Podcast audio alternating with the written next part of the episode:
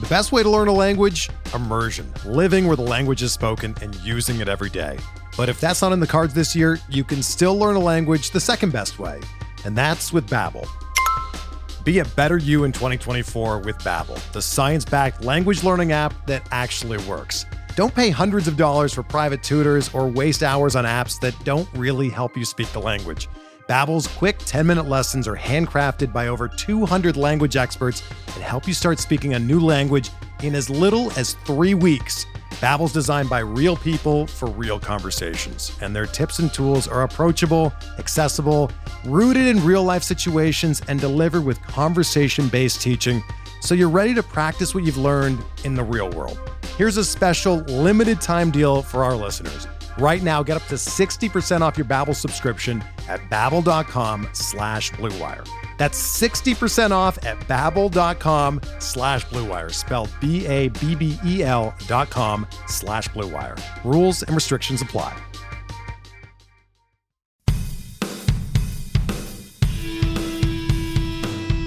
How's it going? Welcome to episode 92 of On the Wire, proud member of the List Podcast Network. Follow the pod on the Twitter at On the Wire Pod. And of course, if you're listening on a platform that allows ratings and reviews, please take a second to let us know what you think. I am Adam Howe. You can follow me on the Twitter at 80 grade. That's all spelled out. I am once again joined by Kevin Hasting, who should be followed on the Twitter at Hasting. I don't know what to say here. it's been a while for us. We did back to back episodes last week, and then we we didn't do our normal Sunday. We we instead we published on Friday, and now we're back here publishing our normal Sunday. But that means it's been like I don't know, feels three weeks, but I know it's only been like eight or nine days. But the amount of stuff that we have to talk about today makes me feel like it's been over a month since we've talked last. How you keeping up with everything?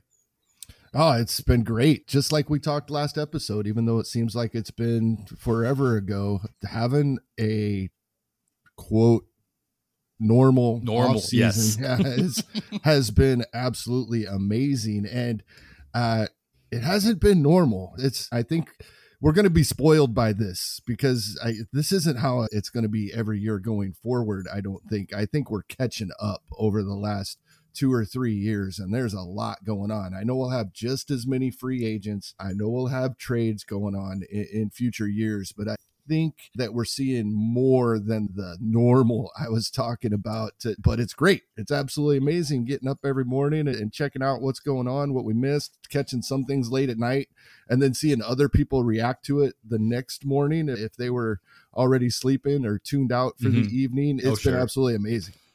Yeah, you're absolutely right. This this isn't normal. Like this we talked about it last episode. It's like you don't see this I don't remember seeing this many signings during the winter meetings or right after the winter before the new year flips over. They trickle throughout the offseason. That was always the big complaint about right. baseball offseason. It's and like a sl- it was a slow burn. This is anything but. The big ticket guys. Yes, uh, they wait. They usually wait and then other guys the next tier the teams wait on before they settle for them. So, yeah, it's been amazing that all this is going on and we're still at mid December. so much has already happened. Is there some kind of like tax policy that switches over in 2023 that I don't know about? Some federal tax policy that changes that they want to make sure they get these contracts? I don't know. But either way, I'm happy to talk about it. Exactly. Remember, right. there was a lockout last year. That was exciting as well. We knew that was going to happen last yeah, year. It's so like we knew it was going to be just like floodgates opening as soon as the lockout ended. And we had so much to talk about in such a short period of time, like we do right now. We were um, starved um, at this point though last year. We were just waiting. we were just hoping. That's the that thing. I think different. I think it feels a little better. It's like we're getting news in December. It's not waiting until March. It's true. It's true. Like it, it, this one, I don't know if it caught us off guard per se, but like it's definitely different than last year because we knew like exactly when it was going to start happening. Here, it's just like like Kevin, like you said, it's like you wake up and it's whoa, okay, this is what I missed from the day before, or it's trickling in throughout the course of the evening at all hours. And for you, Kevin, of course, really is at all hours. All right. Well, like I said, we have a lot to talk about. And as you guys already heard, we have a, a great guest that's going to help us break it all down today. Welcome to the show, Will Garofalo. He's can be followed on the Twitter at W Garofalo2. There'll be a link in the show description for that. If you're not following him already, what are you doing? Make sure you do that. And when Will's not in a draft room like most of us, you can also find him working directly in baseball for the Arizona Diamondbacks, their high A affiliate, the Hillsboro Hops. Will, you can fill us in a little bit more about what you do there a little bit later, but you can also find Will's written work over here at pitcherlist.com. He's also dabbled alongside SP Streamer for a time in the past as well. We're going to talk with Will about some ADP movers in the early draft season, as we have all experienced. Before we get into that, Will, man, thanks for uh, thanks for coming on with us. What's up, fellas? Yeah, thank you for having me. It's a pleasure, and uh, I'm looking forward to breaking it all down. We got a lot to talk about. Yeah, so I alluded to it. Tell us what would you do? What would you say you do here? Moment. What do you What do you do with the with Arizona? Yeah, with the Arizona, I run their TrackMan system and the high A Hillsboro. All their home games, we're tracking the data, make sure it's all crisp and clean, and then sending that out to the team so they can keep track of how all their guys are doing. It's fun stuff. I've been doing it for two years. It's a blessing to show up at the ballpark and watch a game and play just a small role in the organization. Super grateful for that. It's been a lot of fun.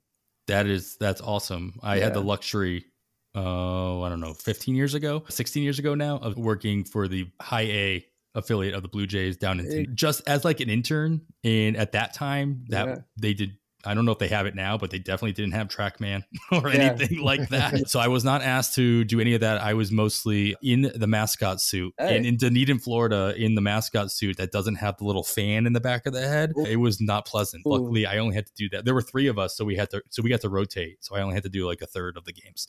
There you go. that was hot. You were sweating through it, it huh? Awful. Oh man, yeah, not an experience. I want to get to anybody. yeah, I was an intern with the Hops in 2015, the year Dansby Swanson was there, and I they a couple times a mascot didn't show up. You guys got to hop in. So a couple innings, yeah, you just got to go have fun. Oh, I thought you were going to say that they made Dansby Swanson get oh, in there. but it's fun as, as the mascot. You're walking underneath the tunnel and everything, so when you're going to get all set up and everything. A couple of times he walked by, oh, what's up? He make he makes crazy plays. He was doing it back then. I gave him some love for that. But like last year, we saw Julio Rodriguez and Corbin Carroll. So just dudes that are just popping off the field. You're not going to be here long. So it's been fun to watch Julio really develop. Yeah, in that short period of time that yeah, you get to yeah. see him, you soak it all in. Yeah, absolutely. All right, guys, we have a lot going on in the last week or so at the major league level, and that's what we're here to talk about. So let's get into it.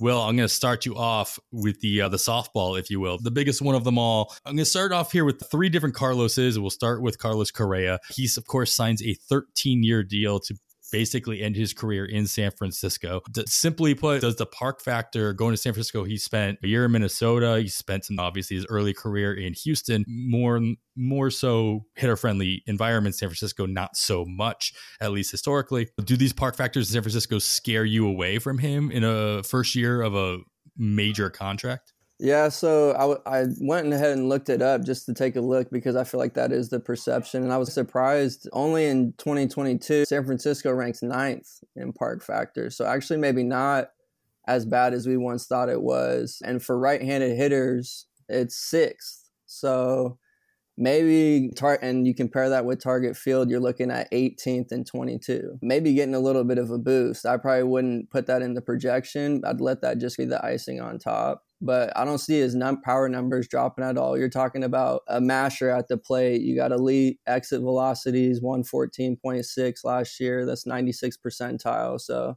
he hits the cover off the ball. I think that plays in any park. He barrel his barrel percentage is almost double what LB league average is at 11.4. League average is 6.7. So I think the profile plays anywhere. I'm not worried. I'm still drafting. He's coming at a discount, in my opinion. The bat should be going higher, but he doesn't steal bases and at a position that a lot of people steal bases at shortstop. So I think that's why you see the ADP about 125. So I don't have any concerns. I'll keep drafting. I hope that he doesn't get pushed up too much. But if he gets pushed up to Willie Adames level, I'll go with Willie Adames there. But I still love Carlos Correa. I think that's legit.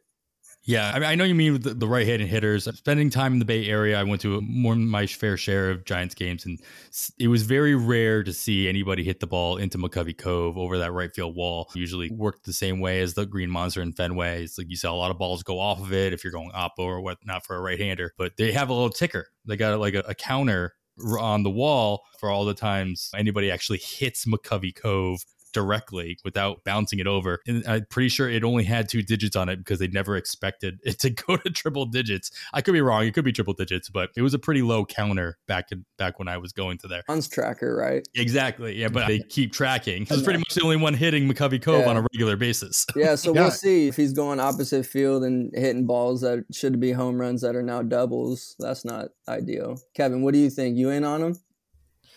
I think so. As far as runs, San Francisco played much better than Minnesota as far as mm-hmm. ballparks go. As far as runs being scored, is but it is lower on home runs. Yeah. Speaking of McCovey Cove, I read recently. I think it was probably on Twitter, and so I hope it's correct. But I did read this that there still has not been a right-handed hitter put one in McCovey Cove on the fly.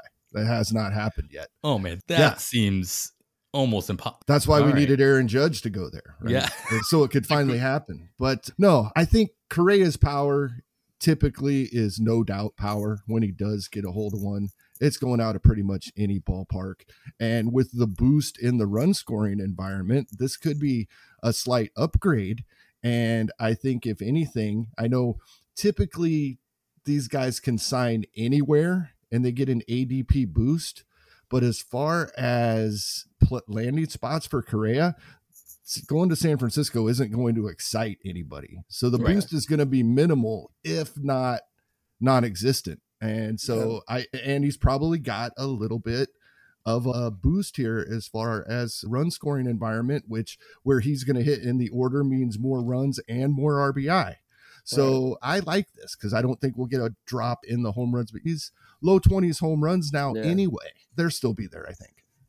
Yeah, I, I would venture to guess that the Giants lineup gets better over the next couple of years as well, with him being a centerpiece. So I'd actually probably be more interested in Correa in a keeper or dynasty aspect. Kevin, as you were saying, like I think that it's balanced. The fact that he signs combined with going to San Francisco, at least on the surface, they kind of balance each other out as far as valuations go. So you might actually be able to grab him, not on the cheap per se, but maybe you might be able to pry him away from a team that wasn't willing to let him go in the past. So something to consider. But Correa signing with the Giants it has a trickle down effect, Kevin. So with his addition, where do you see the fantasy value of pretty much every other San Francisco infielder, namely the former everyday shortstop Brandon Crawford, multi-positional Thairo Estrada, eligible at second base and shortstop, and for our purposes, and then Wilmer Flores, who has triple eligibility at first, second, and third. Like, where do you see them going as far as their fantasy goes? if the Giants are going to make this move, I would expect they're probably not done. But as of today, Brandon Crawford is probably the starting third baseman. I think that's where roster resource has. And I don't see a lot I, I disagree with here when I'm looking at the Giants roster resource page. They still have Estrada at the top of the lineup as the starting second baseman. We know they're going to do the matchup thing with their platoon splits. So we got Joc Pederson in there versus righties and LaMonte Wade Jr. And then we'll probably see Wilmer Flores and Austin Slater versus lefties. We'll have Wilmer Flores usually gets more than his just straight up platoon share because he can play all over. That probably continues. As things stand right now, I don't think a whole lot has changed, but there probably is another move or two coming here, I would think. I on the surface I agree with you, but we're going to talk about a lot of moves that have happened last week. There's not many impact players left for We them may to be go looking at after. Brandon Crawford at third base for the Giants this season. Is the way things look right now. Yeah, I mean, is there anybody? Will, have you seen anybody out there that you think makes a fit for the Giants that would push one of these guys either out or more into a strict platoon role? That's a good question. If they want to spend up for Michael Conforto, that could be interesting.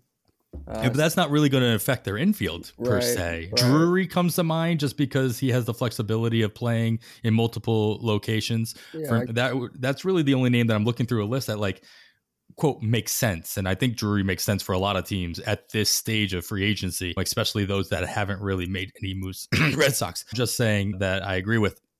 So there's always Red that as well. Yeah, it's interesting. When you look at their roster resource page and look at their lineup, it goes right, left, left, all the way down the lineup.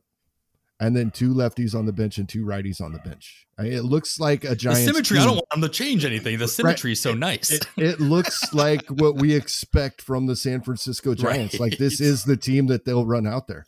Yeah.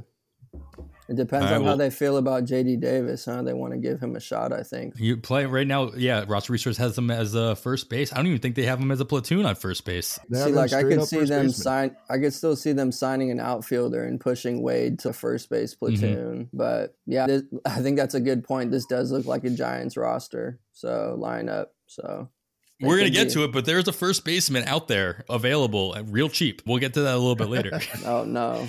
Yeah. But let's we're gonna save that one for the end. That's called a tease in the industry. Let's move on to a new Carlos here, guys. Actually, a pair of guys that signed one of them named Carlos. Kevin, we got Carlos Estevez signed a two-year deal with the Los Angeles Angels. And then Trevor May signed a one year deal with the Oakland Athletics, both relievers moving into a situation that they possibly could be their team's new closer. They're getting quote unquote low end closer money. I use my air quotes that nobody can see here at about 70 million per year to enter the these two both these bullpens have kind of murky waters gray area, if you will. So moving forward, Kevin, are you drafting either or both of these guys as their assumed team's closers? Not necessarily as assumed closers. However, I think you tweeted about Trevor May, and I agree with this 100%. This is Oakland for what he gets paid, and their young guys being arbitration eligible. They're going to get him as many saves as possible to boost his trade value, and he's gone at the deadline. So I pretty close on Trevor May to say, yeah, I don't know if it's draft him as a closer in gladiator confidence quite yet, but pretty close. If you're in a pinch, I think you might be able to. He's at least going to get some saves. There's nobody that they have right now, and they're not going to bring anybody in for more than seven million to be the guy. Even if he is not the guy, he'll get part of them. So he's close. Estevez could be as well. It's just a little murkier in my mind. Herget was okay last year at time and actually pretty darn good at sometimes as well so i'm not as confident in carlos estevez but i do believe like with may he will get some i would say if you gave me an over under on five saves i would bet the over for estevez and it could be many more than that but i do have more confidence that at least until mid to late july when he's moved if he stays healthy trevor may probably is the guy in oakland yeah, Herget also arbitration eligible. So he's mm-hmm. still in that realm. He's not a free agent until 2027. And so eh, you got to assume every single team is looking at that. For whatever reason, saves still count toward arbitration and they count more in the arguments. So it's something I always, when it comes to closers, especially closers that are coming in from the outside, almost always looking at the money. We know that unless teams do a weird thing and sign a guy for four years and then trade them the following or like halfway through the year to another contender for whatever reason. Talk, looking at you, Angels, doing that with Iglesias. The money usually dictates what role they're going to have if it's at a certain amount. Now, these guys are making $7 million a year. It's not unheard of that that's not automatically closer, but it is on the higher end as far as a good chunk of their relievers are getting this year. What's your confidence, Will, on either one of these guys at least being in the uh, strong side of the platoon, if you will, of closing games out for their respective teams at the opening? It's pretty high. I like some of the points Kevin made, starting with May.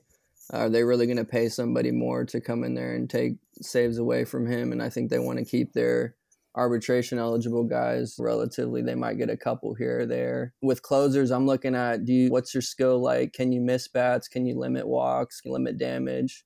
Not give up the long ball too much? Emilio pagan. And then also looking for an opportunity. What is there someone blocking them? Kenley jansen was the the saves reaper this offseason right? And no one wanted him to go there because he's probably going to take the saves. You look at now there's a couple guys left that maybe they could take like a split but starting with May in Oakland. I don't see anyone coming in. It sounds some credits due to Prospects Live on their pitching tunnel article that a couple really smart guys over there came up with. And he read that, made adjustments, helped him in season to, to start better than his shaky start or to do better than his shaky start. So, yeah, I'm in on May. I think that he's probably going to be the closer in Oakland Gladiators. Third closer is nice. He's probably going to jump up, though. I think a lot of people are going to be in on him. And Estevez, real quick, I think a couple of things I'm looking at. Eno Sarris's, shout out him, his stuff plus metric. Estevez away from Coors grades out to around like Devin Williams territory. So obviously not the same nasty changeup, but I think it just alludes to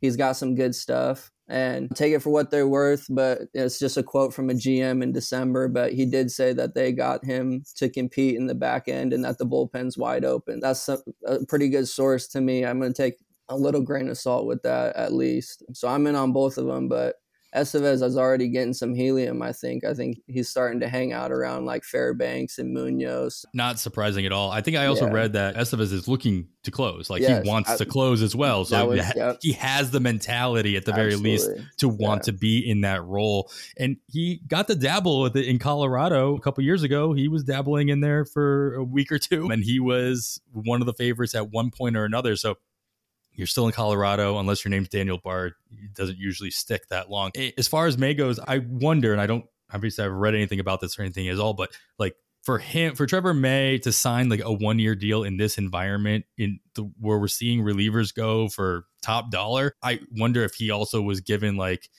like a non-committal verbal agreement. Hey, we're going to put you in a situation that you could really shine a light on yourself. You'll be able to close games. You'll be able to really rise your stock. We're probably going to trade you at the te- trade deadline as long as you do well, and we'll reap the benefits of that.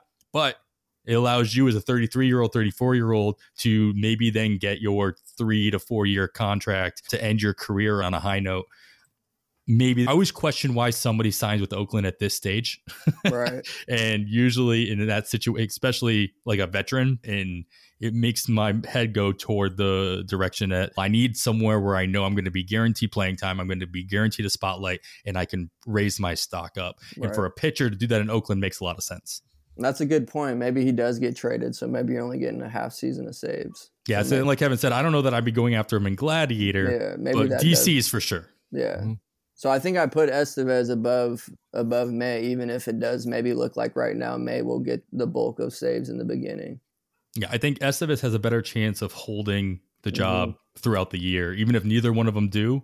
Esteban, Estevez, I think, has the better, especially since he's also on a two year deal with the Angels. For sure. All right, let's move on to. I mean, besides that, Will, besides these two guys have really been the first relievers that have signed that resulted in an actual debate of whether or not they found a spot where they could become the closer. Dave Robertson's probably not going to be closing games for the Mets. Pierce Johnson's not going to be closing games in Colorado. Matt Strahm's probably not closing games out in Philly. We talked about this last week, but I want to get your take on this as well. Like of the remaining free agent relievers, who would you be speculating on as in late drafts? Expecting them to sign in a similar fashion to Estevez and possibly May as well to going to a place where they could find themselves the favorite to be closing out games for a team that you know doesn't have a set bullpen? Yeah, that's a good question. First of all, Boxberger, Mr. Brad would like a word. He's wondering. He thinks he's getting saves out there in Chicago. I hope not, because I have a couple of I have some exposure to Brandon Hughes, and I'm hoping he holds on to. That. Yeah, no, I hear you. We're looking at three older vets. Taylor Rogers, I think, is the best guy out there still. I could see him landing a spot and at least getting a timeshare. Aroldis Chapman's out there, Craig Kimbrel. I don't know if it's my team. I'm not doing that to myself. I could see. I guess they land somewhere. Miami seems like maybe they're up in the air. There's Floro and Tanner Scott. Arizona's kind of up in the air. But after that, it's just question marks. Like Washington could take a stab at somebody if they don't want to use Finnegan. But I know Kevin doesn't want me to say Texas with Leclerc. He's saying hands off, no one's going there. Like I think if Taylor Rogers goes to Texas, that could be trouble. I think if Taylor Rogers goes anywhere, it's going to be trouble. Unless yeah. he goes to a team that has like an Edwin Diaz type of closer, right. I think he has a legit chance, even as a lefty, to take those take those situations. We heard Craig Mish talk on our guys the Fantasy Baseball Beat podcast and their first episode talk about how he expects them to go out and get a closer type or somebody with experience to take over that role from Floro, from Scott, or at least be like the guy who can take up the most of the situation there. Chapman all, seems like that guy to me. he's to from Miami. there. That's what Mish said. I yeah, but those who live in Miami don't usually work out well when they sign with the Marlins. There's a lot of distractions when you're that close to home in that kind of environment. Kimbrel makes a, it doesn't really make sense anywhere, but I guess you could. I could see a way in which Kimbrel makes his way to the Marlins as a vet and finds his way into that role there. I don't know. I don't know. This is tough. Obviously, this is something we all want to be speculating on in DCs if DCs actually start happening again because there haven't really been any DCs uh, finishing up, and we'll get to that a little bit later in the show as well. So it's always interesting to speculate on these situations. All right, like I said, I alluded to there are more Carloses on the move. Carlos Rodon he signs a six-year deal with the Yankees. Will, what are your overarching thoughts on on, on this landing spot for Rodon? Yeah, I think it's a good move for him. He's going to a championship club team, better run support than last year in San Francisco. What we know about him, we know he's going to strike people out, right? 26% K minus walk ratio last year. The win potential, I know we, wins are fickle, but I still pay attention to him. I don't think you can just discredit it and go into New York. That's good for me. The stuff is overpowering. I don't see it hurting the ratios. Again, talking park factors. Kevin, good call out that that was on the runs earlier. But uh, Chris Clegg mentioned that at Oracle Park's better for right-handers than the Yankee Stadium. So the Yankee Stadium issue is that short porch and right. And Rodon doesn't give up barrels to lefties, pulled barrels for sure. I think he put he said two last year and four totaled pulled fly balls. And he's nasty to lefties. So I think and then you got the shift coming in also where I think that also helps him because lefties I don't think are getting a boost against him. So I think it's a great move. I think no, I don't know if it should be a concern, but the shoulder still worries me. What happened at the end of his tenure in Chicago? Like they just decided not to tender him. With I thought that was so weird. I thought he was not healthy then. And then he comes and posts 178 innings, the most innings he's ever thrown. His max before that was like around 160 in 2016. So it's been a while. So the only problem with him, I definitely love the pitcher. He's definitely still SP1 for me. The only issue is I'm usually taking bats when he's going because someone loves the strikeouts and usually jumps him. So like a Julio Urias is the one who's left for me after I'm taking my bats, and I might even have to sprinkle in a closer depending on what the what the format is. Love the pitcher. I don't think you need 200 innings anymore, especially from someone who's striking out at his percent. Yeah, I think it's a great move for him. He ended up going in the middle of the fifth round in this uh, gladiator I'm currently in, but it was also it's also a four hour gladiator, so that might have happened. I don't know three weeks ago.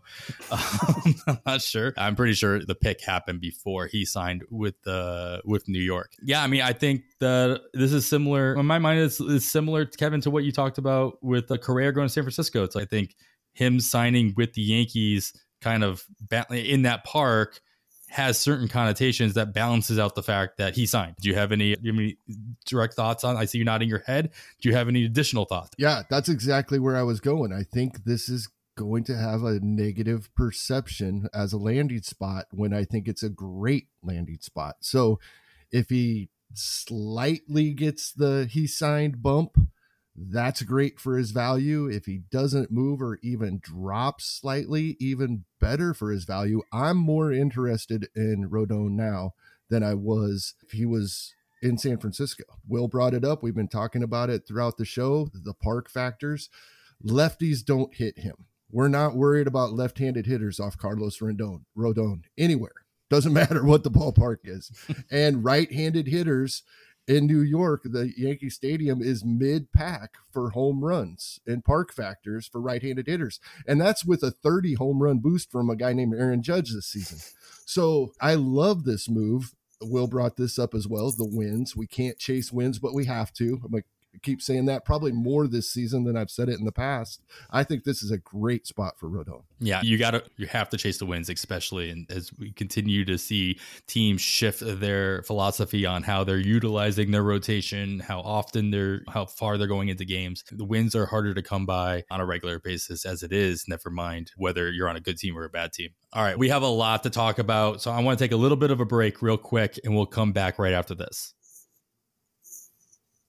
All right, guys, we're back. Let's get right back into it. We got a couple of one year deals that some pitchers made, Kevin. So let's get your take on these guys real quick with special attention to one of them, of course. Noah Syndergaard signs with the Dodgers. Michael Lorenzen signs a one year deal with Detroit Tigers. And then your boy now, Ryan Yarbrough, signs with your Royals. Is this the only signing I think the Royals have made this year? Am I missing anybody?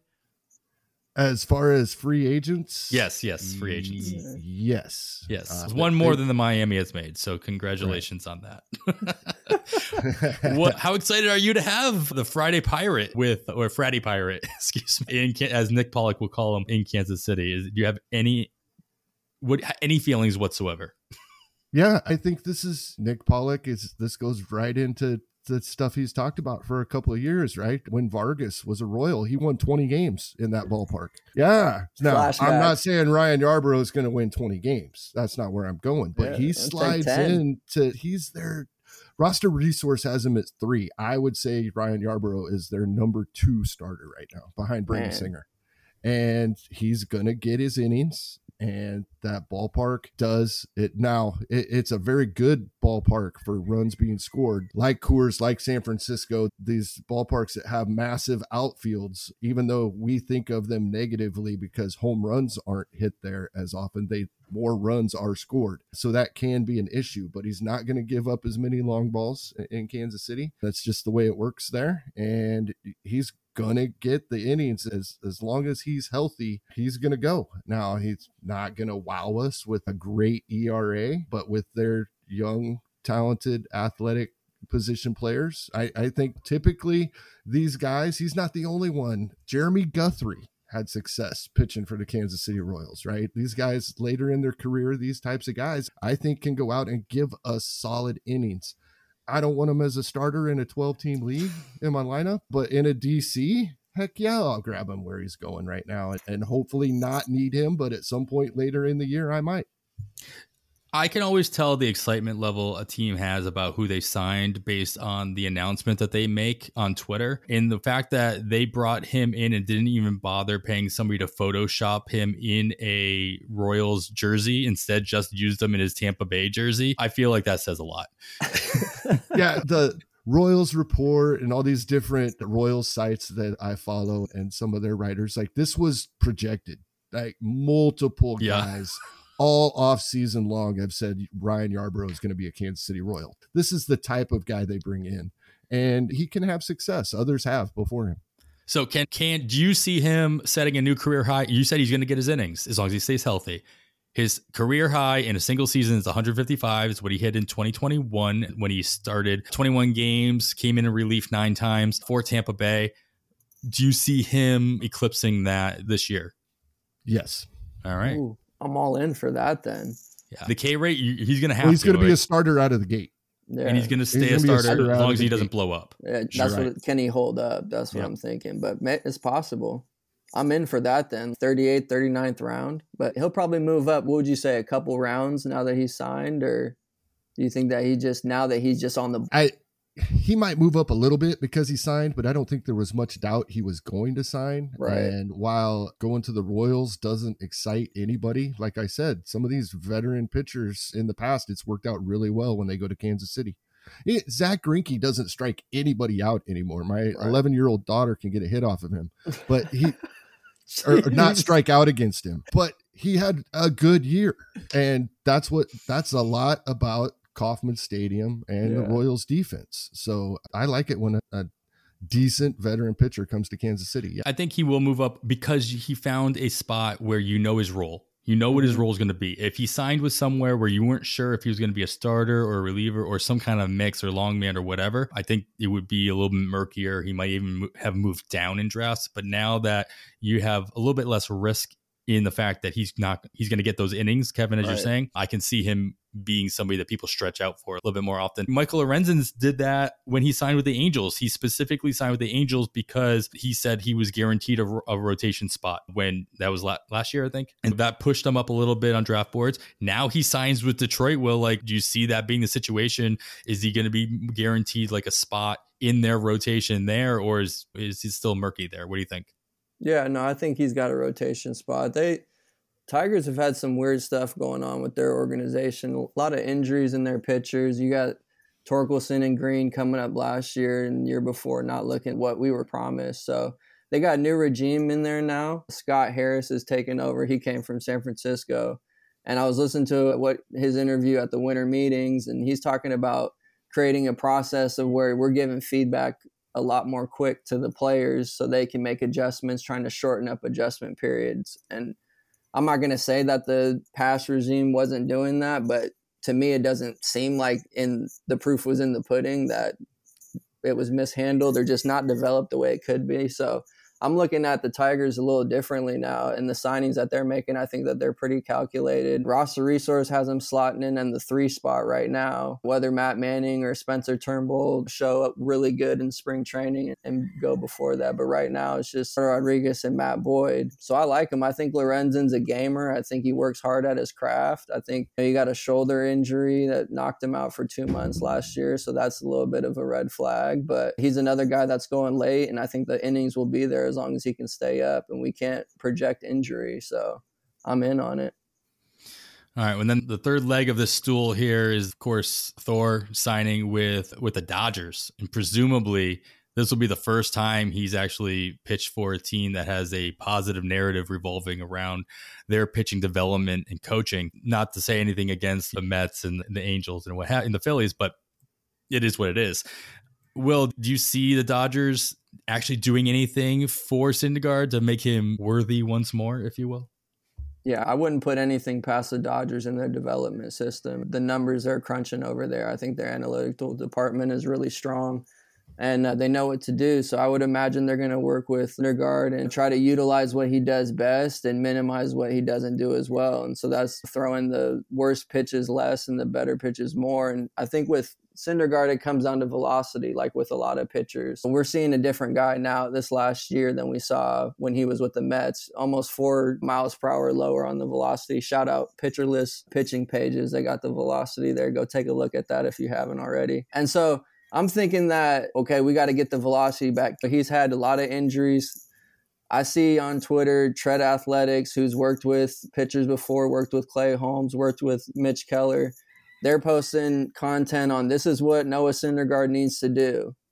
And the next thing I know, I see him at their facility working out. So to me, that tells me he's dedicated. Now, fast forward Dodgers are signing them. That's enough for me to be in. It's not. It's amazing how that happens, right? It's because they signed like happened with Andrew Heaney last year. Andrew Heaney signed with the Dodgers way earlier than most guys did. I think he signed mm-hmm. it. He might have signed it like the end of October and early November last year because he wanted to get in there as soon as possible, yeah. get a routine down, take advantage of everything the Dodgers Tyler, have to Tyler offer. Anderson. Yeah. So the same mentality, obviously, that Syndergaard is having right now with the Dodgers as well. It's just amazing how one organization has built themselves up in that fashion, not only to court pitchers that they might want to sign, but also the fandom and just us as analysts that were like seeing it from the outside and be like, all right, this is automatically a good sign. Good things will come automatically. Yeah. Yeah. It could blow up. It doesn't work for everyone, but at the same time we're just playing percentages right we're just we're trying to take information gather it all together and make our best guess yeah is this moving Syndergaard either back into the conversation for you kevin or is this something you gotta wait and see even will said you can't fix everybody but do you see moving up your board just because the fact that he's signing with the dodgers Yes, and because of everything else Will said. And I think one thing we forget is he didn't pitch at all in 2020. And he pitched two innings in 2021. So 134 innings in 2022 was a lot of innings, but he's got a lot of working back to do yet. Of all teams, if somebody sees something and they think there's something left and he just needs more than this 136 innings he's thrown since four seasons ago now. It's the Dodgers. And yeah, I'm in, especially at the cost he's at right now. He is going to jump quite a bit because I think this will be common opinion for a lot of people out there, unfortunately. So I think we should probably grab him now if you're in the middle of slow drafts yeah. and you're getting to that point, snatch him up and and we'll see where it goes from here. But yeah, I'm optimistic about this move. All right. I think the last grouping of pitching pitchers we're going to talk about today. A couple guys signed more than a one year contract. We got two guys here, Sean Manaea and Ross Stripling. They both signed with the Dodgers on a two year deal. I think Manaea has an opt out clause after the first year as well. And then Chris Bassitt signs in Toronto for three years. Let's strictly talk about the Giants guys real quick. Between Stripling and Manaea, which one do you think the Giants also have created this aura around themselves where pitchers can go and make themselves right? Which one of these guys can the Giants do the most with? Yeah, it's a good question. I think maybe there's more room with Manaea just because for me that's a he feels like a very volatile pitcher. Like you don't really know what you're gonna get. And I think the velocity isn't there. You're relying on the secondaries being good, and sometimes the control is just not there. They can tighten that up. Maybe they got something there, but me personally, I'm a stripling guy. I like getting those ratios late. You're talking probably a sub four whip, or a sub four ERA and a one. I hope two. so. Yeah, yeah I hope it's Louise. a whip. yeah, geez. hey, just making sure you're awake over there. Yeah, man. I appreciate making that. sure you're awake. yeah, and a one two whip. So that's good for me. I like like I said, I like really protecting my ratio. So if I can get a guy, what's it around ADP 300, 320, the innings maybe aren't there if he probably can't hold up. But if I can get like 140, I think it's quality. So then if he's hurt, then I can just fill in someone else. There'll be injuries. Yeah, Stripling for me, if I had to pick, plant my flag with the guy. All right, sounds good. hopefully, both these guys can uh, make a name for themselves. And especially in Manaea's case, he can do it earlier rather than later, since he has that opt out and he can bet on himself and go out and get that longer term deal that I'm sure he he would love to have. Kevin, the third one on here is Chris Bassitt. Maybe possibly consider like the number three pitcher on the board goes to Toronto, signs a, just a three year deal, which I think surprised a lot of people, myself included. Thought he might get a four year deal or even a five year deal, especially since he had the qualifying offer attached to him. Thought that Toronto would be more willing to invest a little bit more time if they're going to give up that draft pick. But three years in Toronto is what he's going to get. Is the fact that he's going to Toronto moving the needle for you, or is this just a lateral move? I guess lateral. We talked about this two or three weeks ago with Bassitt. I said I didn't really care a whole lot about where he landed because it would be a good team because we're chasing wins and there wasn't i didn't think he would end up in any of the spots that terrify us when we're sending when we're putting a starting pitcher into our weekly lineup. And toronto is one of those places. I think toronto got stigma as a huge home run park a few years ago but that was when they had bautista and double e hitting 40 apiece at the same yeah. time and it's been mid pack all along. It still is mid pack for as far as home runs are concerned. And yeah, I think the landing spot's just fine. But like we talked about a while back, unless he ended up in just a horrible spot, which uh, we didn't think would happen, I was fine with pretty much anywhere he landed. I, you're right. It has a narrative of being a hitter friendly park. I guess that would have been the in the AL East but the fact that we have a more balanced schedule now that obviously will play a little bit of a factor in the fact that he's not going to play in Yankee Stadium or in Fenway Park as often. He might still get a start or two throughout the course of the season, but he's not they're not playing each other like 19 times throughout the course of the season anymore. I don't remember what that name that number is now, but I know it is not completely even. They still play their division a couple more times than the rest of the league, but it's not that into 20 games per season as well. It's still 13. I think 13, this is getting you. way overblown. I really do. So Get the soapbox out. A pitcher is going to face a team approximately one time less if they're in their division, possibly two. And if that happens to be okay, I'm not facing the Pirates this time out. But later in the year, I'm going to face the Rockies on the road instead. I think there's going to be just as much good from this as bad, and it's pretty much a wash. And especially if you're using projections, you shouldn't be considering it at all because the projections will already build sure, it in. Sure. For that's one thing we can be 100% certain that the schedule as opposed to last year's is already figured in all of the projection systems. I, I, especially, I know Derek Carty said for sure, like it has the ballpark they're the scheduled in projected to over the season with their schedule. It may not end up being exact. There, there's a rain out and they get shuffled to a series, but this is one thing that I think is getting completely overblown, and I don't care about it one bit. The schedule. I did not plan this, by the way. I didn't. I'm not trying to set Kevin up with that comment, but Got I 'em all appreciate the up. insight. Yeah. All right. All right. Tell me if I'm thinking about this a little bit too much. Either one of you guys, like, is the fact that Bassitt had a 48% ground ball rate last year is that concerning going to Toronto with the turf and with the not questionable defense, but defense in and of itself always going to be uh, in question? Is that not a cons- ground ball pitchers hitting having balls hit really hard on the ground on the turf is going to be going to be something I think about. I think we're gonna. That's where everybody's gonna go, but the culprit is gonna be no shift, not no shift. That's Well, another. that's thing on we're top of talking it, about really. wrong. Yeah, yeah. That's another thing we're talking about wrong. There's still going to be a lot of shifting, just not to the extent there was shifting. It's still going to occur, but I think that will have more to do with it than th- these are major league baseball players playing. Yes, some are better at defense than others. They're still major league baseball players playing defense. So I think that gets overblown as well. We've talked about it with the Mets in the past when pitchers went there a couple years ago. And statistically, they had the worst defense in the league. Still a major league baseball team out there playing defense. So I there is something there, but I don't think it's enough of a difference to really put a lot of stock in. And I could be wrong, but that's the way I feel about it. I think it's one of these things that gets way overblown. and it's one of these things that will, nobody will really know until at least early April. Yeah. I think you might see a little bit of regression, but I don't think it'll be super noticeable. I think Bassitt will still be a legit arm.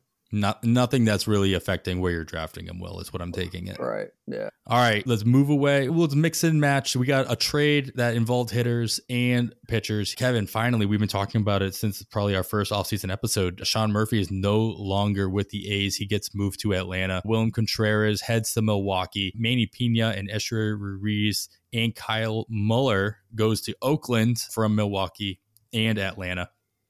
Let's focus here on what the A's got here. There's been a lot of talk about this trade and a lot of these players. I want to first focus your thoughts on the A's return, regardless of what, if you feel they got enough out of Sean Sean Murphy or what have you.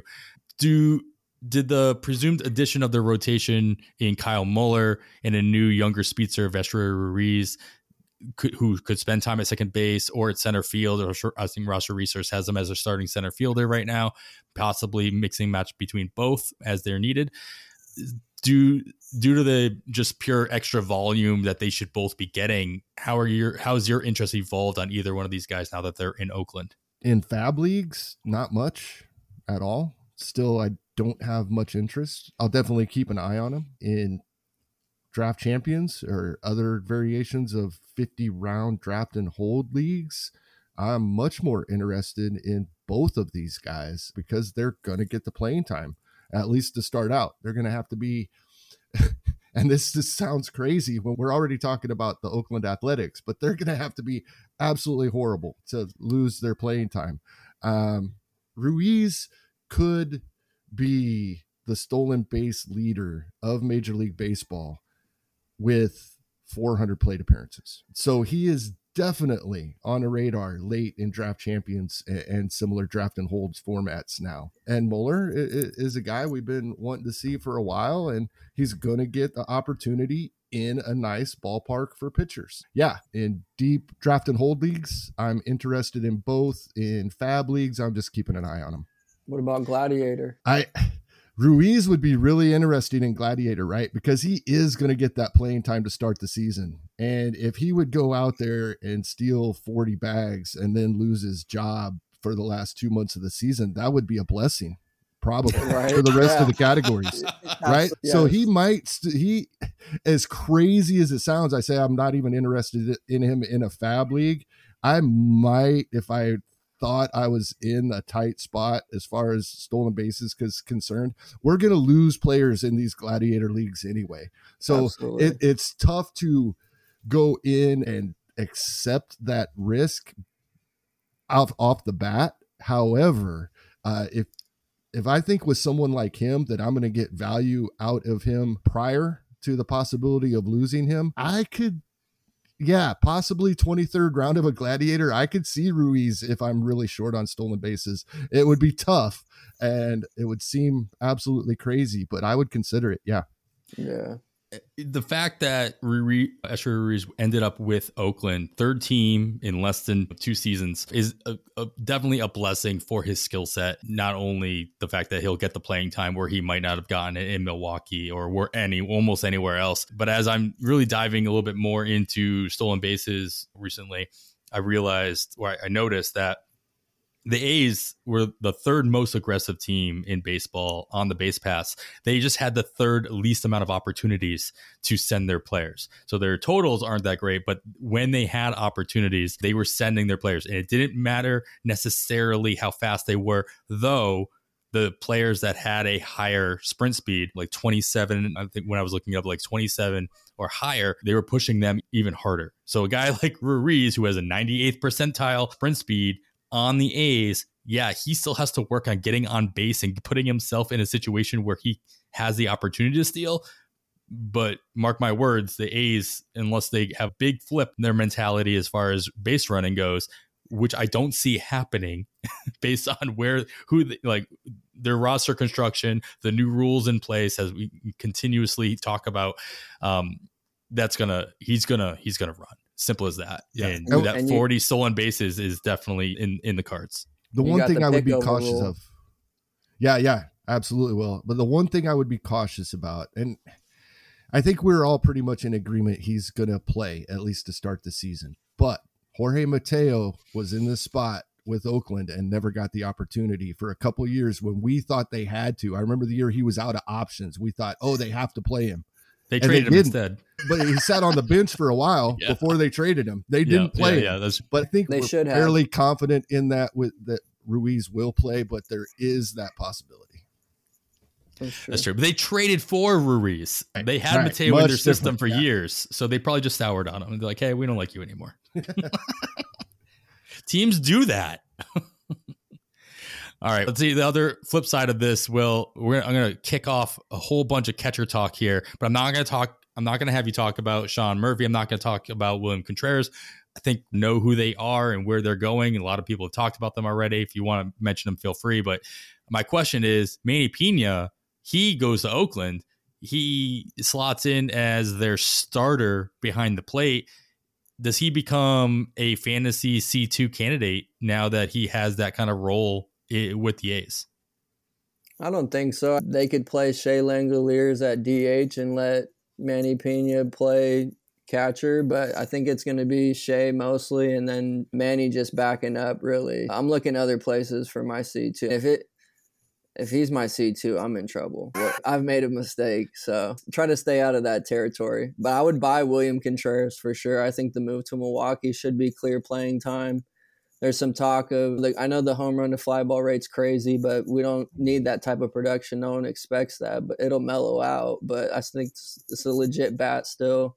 And the defense is not super great, but they do have some history with working with catchers and improving their defense with Narvaez and Yasmani Grandal worked over there too. So I think that there might be some stuff there. I think they're going to give them all the chance in the world to be a catcher one. So I'd be buying William. All right. So you heard Will say it. If you have Manny Piña in your starting catching spot, you've made some bad life decisions. All right, we got like I said, we got a couple other catchers signed. So let's hit on those. You mentioned Omar Narvaez. He signs with the Mets. Mike Zunino signs with Cleveland, and Christian Vázquez signs with Minnesota. So in theory, each of these three guys will should and could become their team's primary catcher at least to start the season. Which situation of these three do you like the most or more so to return actual value, fantasy value as a potential C2 in this situation? Yeah, I love Christian Vázquez. I think he's the easy call here. I don't see, I like Ryan Jeffers' barrel percentage a little bit, but there's not much else there. So I think that it's Vázquez role 100%. And to get that batting average that late in, from your C2, I think is a good way to go. Then you're not, if you can, I like going catcher early. So the batting average isn't going to kill me there. And then if I can get Vázquez as my C2, I think you did a good job. And he's going to chip in about 10 home runs. I think decent RBI run production for a catcher sure you, he's going to sprinkle in a couple steals for you too. So I think that easy call for me. I hope Bo Naylor still gets some run, but maybe he's got to spend some time in AAA. It would be weird if he was just the backup and Zunino got most of the run. So I don't know what's going to happen there. I guess we'll see. Yeah, I'm with you on Bo Naylor. I would like to see Bo Naylor get some at bats, especially since I made the mistake of drafting him in a Gladiator League as well. No, not a mistake. Happy mistake. as long as he, it's like Kevin, like you were saying with Ruiz, if even if Naylor doesn't start off with the at bats at the beginning exactly. of the season, if he gets the volume at the in the second half in a catcher position, ten homers, it, ten steals. I'll take it. Boom. I'll right. take it. yeah, that's going to be interesting in Gladiators, guys sitting there and they could help out later. We're I think everybody's operating under the assumption that we're going to only lose players as the season goes on, but there are a few that are being drafted that we may gain as the season goes on. That's yeah, true. and not just prospects, like, but yeah, players that change the their role. So we'll see how that works out. Kevin, with Vázquez going into Minnesota, he obviously takes the place former Minnesota, former Yankee Gary Sanchez he's still a free agent. He still has catcher eligibility in NFBC and in most platforms. Should he find a place to actually catch? And do you do you actually want him to? Because he's still got the catcher eligibility, whether he signs on somewhere as a DH or as a backup catcher with extra availability. Is there anywhere that he could actually retain fantasy value that he could sign with? He's going to retain it for this season anyway. I don't think he's going to be a primary catcher most anywhere, and I don't think he's going to be anywhere near a full time DH with a 200 batting average. But I think he probably lands somewhere as the second catcher and may get 300 plate appearances, maybe push the 400 that a lot of guys get. And that's about all he had last season. I guess it was a little over 400 at bats last season and 16 home runs. He's still the 23rd catcher off the board in draft champions leagues over the past month. I'm not touching him there. The guys that, that Will's talking about, if he's my catcher too, I'm in trouble. I'd probably rather have him Gary Sanchez right now. Yeah, unless you went really heavy on catchers early and you grabbed him as your C three, just while other teams were getting are still getting their C twos. Yeah, he's more likely everybody's C two in that scenario as the twenty third off the board. All right, more power to you. Have a lot more faith in him than I do. So anybody listening who has made that decision, please let us know. Maybe they. By the way, I love Mike Zunino in Cleveland. By the way, I think that's a great. I mean, I think it's right along the lines fits perfect with Josh Bell going there. They have their young core plus Jose Ramirez and bringing in some of these guys that may not hit for the best batting average, but can Zunino can play good defense and they can hit the ball out of the ballpark. And that's what Cleveland needed. I think I think they only had 127 home runs in 2022.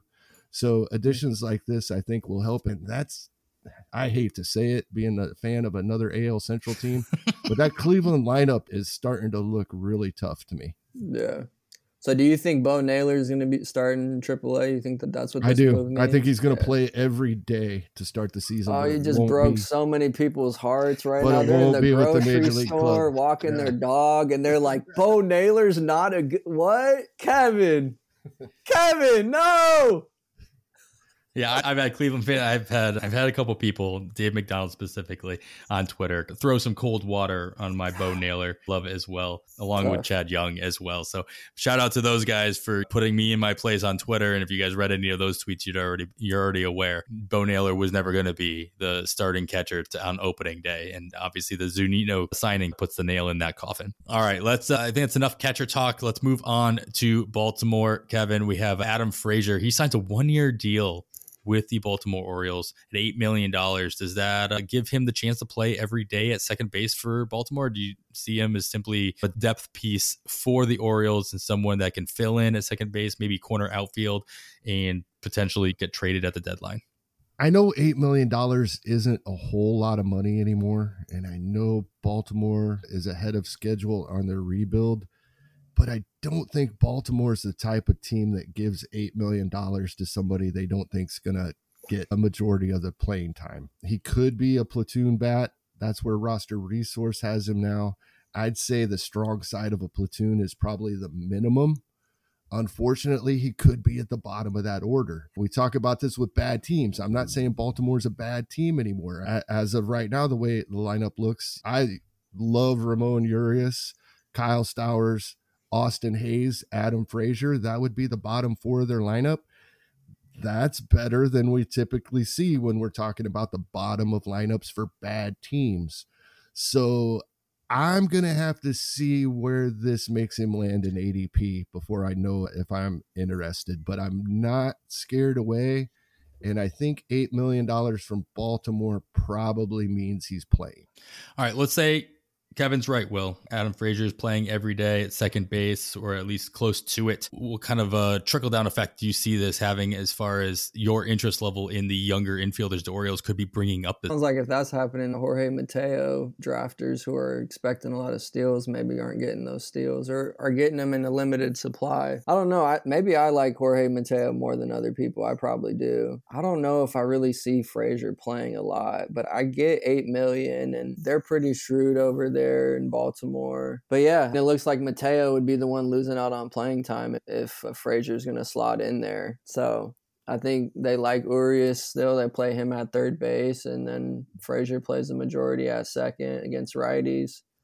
So and you think Gunnar's gonna? You think that you see Gunnar Henderson moving over back or back over to shortstop instead of holding it, holding down were, the job at third base? It, yeah, if it were me, I would play Ramon Urias at second. I'd play Mateo at short and Gunnar at third.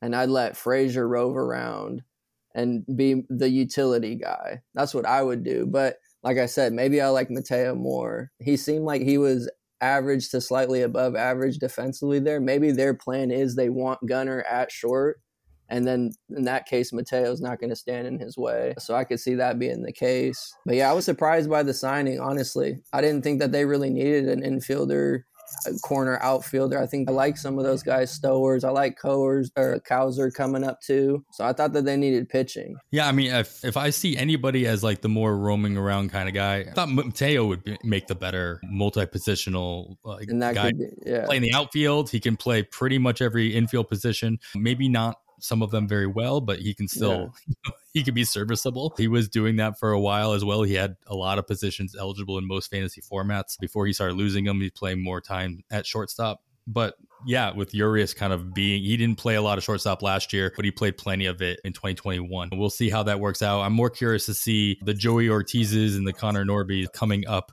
through the system and how this kind of pushes those guys back, if at all, or if they're going to need more of a an injury roadmap rather than they're probably not competing for an opening day role now at this point. Yeah. Yeah. I, point. Go ahead. Go I hope Mateo, I hope people think Mateo is going to lose playing time because yeah. I may not be as high on him as Will is, but I'm interested in Mateo but definitely not at his min pick in the past month at DC's. He went in the sixth round, pick 87. Yeah. I can't, can't do There's that. no way. Now, that's almost 100 picks ahead of his average, but even at his max 225, that's still 15th round of a 15 team league. That's a little steep for me. But yeah. if people think he's going to lose his playing time, he could lose a lot of playing time and not lose very many stolen bases because he will pinch run at the end of games. He will be the runner on second if they have extra inning games. There's all kinds of scenarios where he can still get the stolen bases. We may not get the double digit home runs if he doesn't get the plate appearances, but we won't get the hit and batting average either. So I think That's it'd be true. nice if he starts to fall a little bit. AL yeah. Jon Berti right there. There we go. Yeah. no, that's a good point too, and he can move around and still accumulate that way. Just because he doesn't have a starting role, that doesn't ice him out. I was being a little facetious earlier. I should have clarified that. But yeah, I don't know. The batting average is still going to hurt you. So I, am not jump. I'm not planning to take Mateo in my drafts. It's more. That wasn't like, you that took him at 87. I don't, like, I don't, right? I don't like, let me take that back too. That I don't like him that much either. Jeez Louise. I want to make sure you're filtering your ADP and that the NFBC didn't come up with some other yeah. strange format yeah. that I'm not afraid I'm not aware of yet, or um, you're only drafting stolen bases or something like that. Yeah, batting average. DCs over the last month.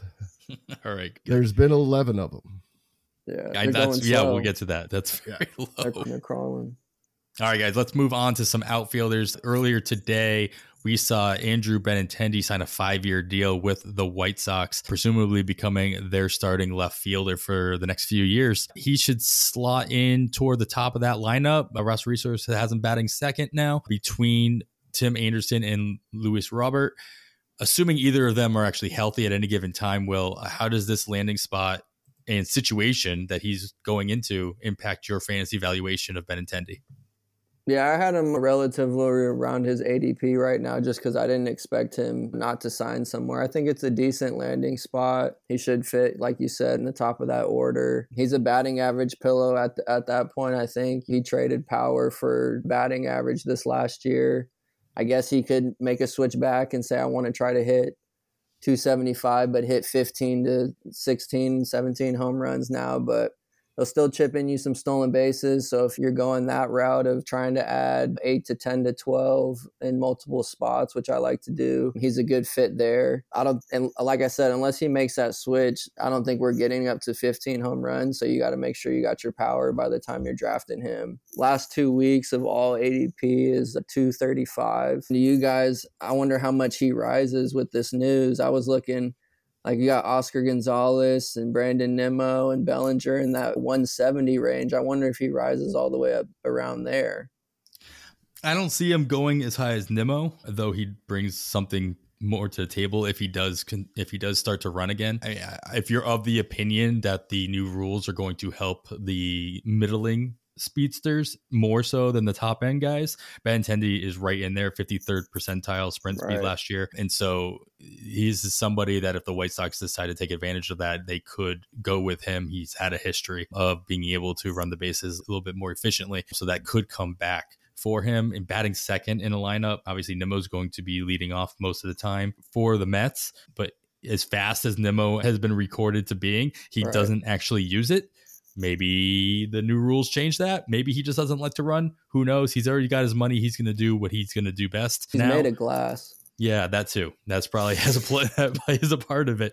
That's the thing about these contracts, though, man. A lot of people are like, "Oh, there's too much money." I'm like, everybody realizes that the ownerships have insurance policies on all of these major contracts. So even a guy yeah. like Nimmo, who's made of glass, he gets hurt. He's on the IL for an extended period of time they don't care. They're getting their money, like they're getting their insurance policies cashed in in the right situations. But anyway, that's a different tangent. So do you think he you, would you take him over like Alex Verdugo who's going like around pick 200? I'd put him in the same. He's probably yeah. go, they're probably going to come together. Those yeah. two guys, they're pretty much probably, probably about a two round bump for Benintendi with I can news. see that. Yeah. Now that he has a role in a hitter friendly environment, at the top of a lineup where he's you're pretty sure he's going to play every day. I'm pretty sure that Mike Carter, our friend of the show, Mike Carter, he spoke this into existence. He's been talking about Benintendi or at least some everyday left fielder being signed yeah. by the White Sox, and lefty it actually happened. in a lefty yeah. bat, exactly what he's yeah. been saying, and he got it. We'll see if it works out.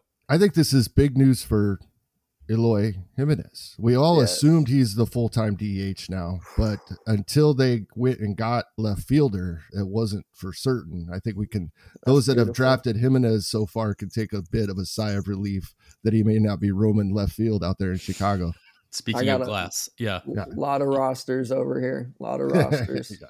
And for those looking at Oscar Colas to be to be a starting outfielder, he, he's still got an opening in right field to break the opening day roster out there as well. So if you got your Oscar Colas is already being drafted, don't fear too much because of this signing, I think. All right, the other outfielder that signed, Kevin is talking about average pillows, as Will mentioned. We have Joey Gallo, who needs that average pillow typically if you are going to draft him. He signs a one year deal with the Minnesota Twins in an effort to reestablish his value or establish his value. I'm not sure how you, it depends on how you value him for next offseason. And hopefully for him, he can cash in on that. In order for him to do that, he needs to find the right place to do that. So do you think that Minnesota is the place where he can actually bring up his value? He can put a spotlight on himself and whether they trade him at the deadline or not doesn't matter. Minnesota's, you know, always going to say that they're going to be trying for the playoffs, even if he spends the entire season with them is this a good spot for him to bring that value up? I think so. I like this. I have drafted Joey Gallo in more than one spot already this offseason, and I am happy with this landed spot.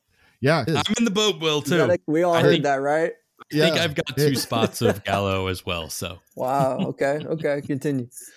Yeah, I like this. Minnesota is top third for home runs for lefties as far as ballpark factors go. Not that he needs a ballpark factor. Like with some of the other rules changes, things we've talked about, or schedule changes earlier, I think the shift ban overblown, especially for guys like Joey Gallo.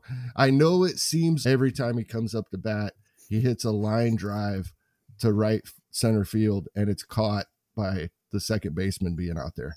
That's not the case. It happens like four times a season. And those are really the ones we're going to get. He does, it, it's not going to be a big boost to these guys' batting averages. I, I brought it up like months ago when the offseason first began. And then I went back and looked at the studies I had read over the past year. And yeah, we're looking at one hit per team per week. Even if Joey Gallo gets all of them, you're then you're talking that 50 points that Crash Davis told us about. That's the absolute maximum. That's if one guy gets every hit that an entire team is going to get with the shift rules changes.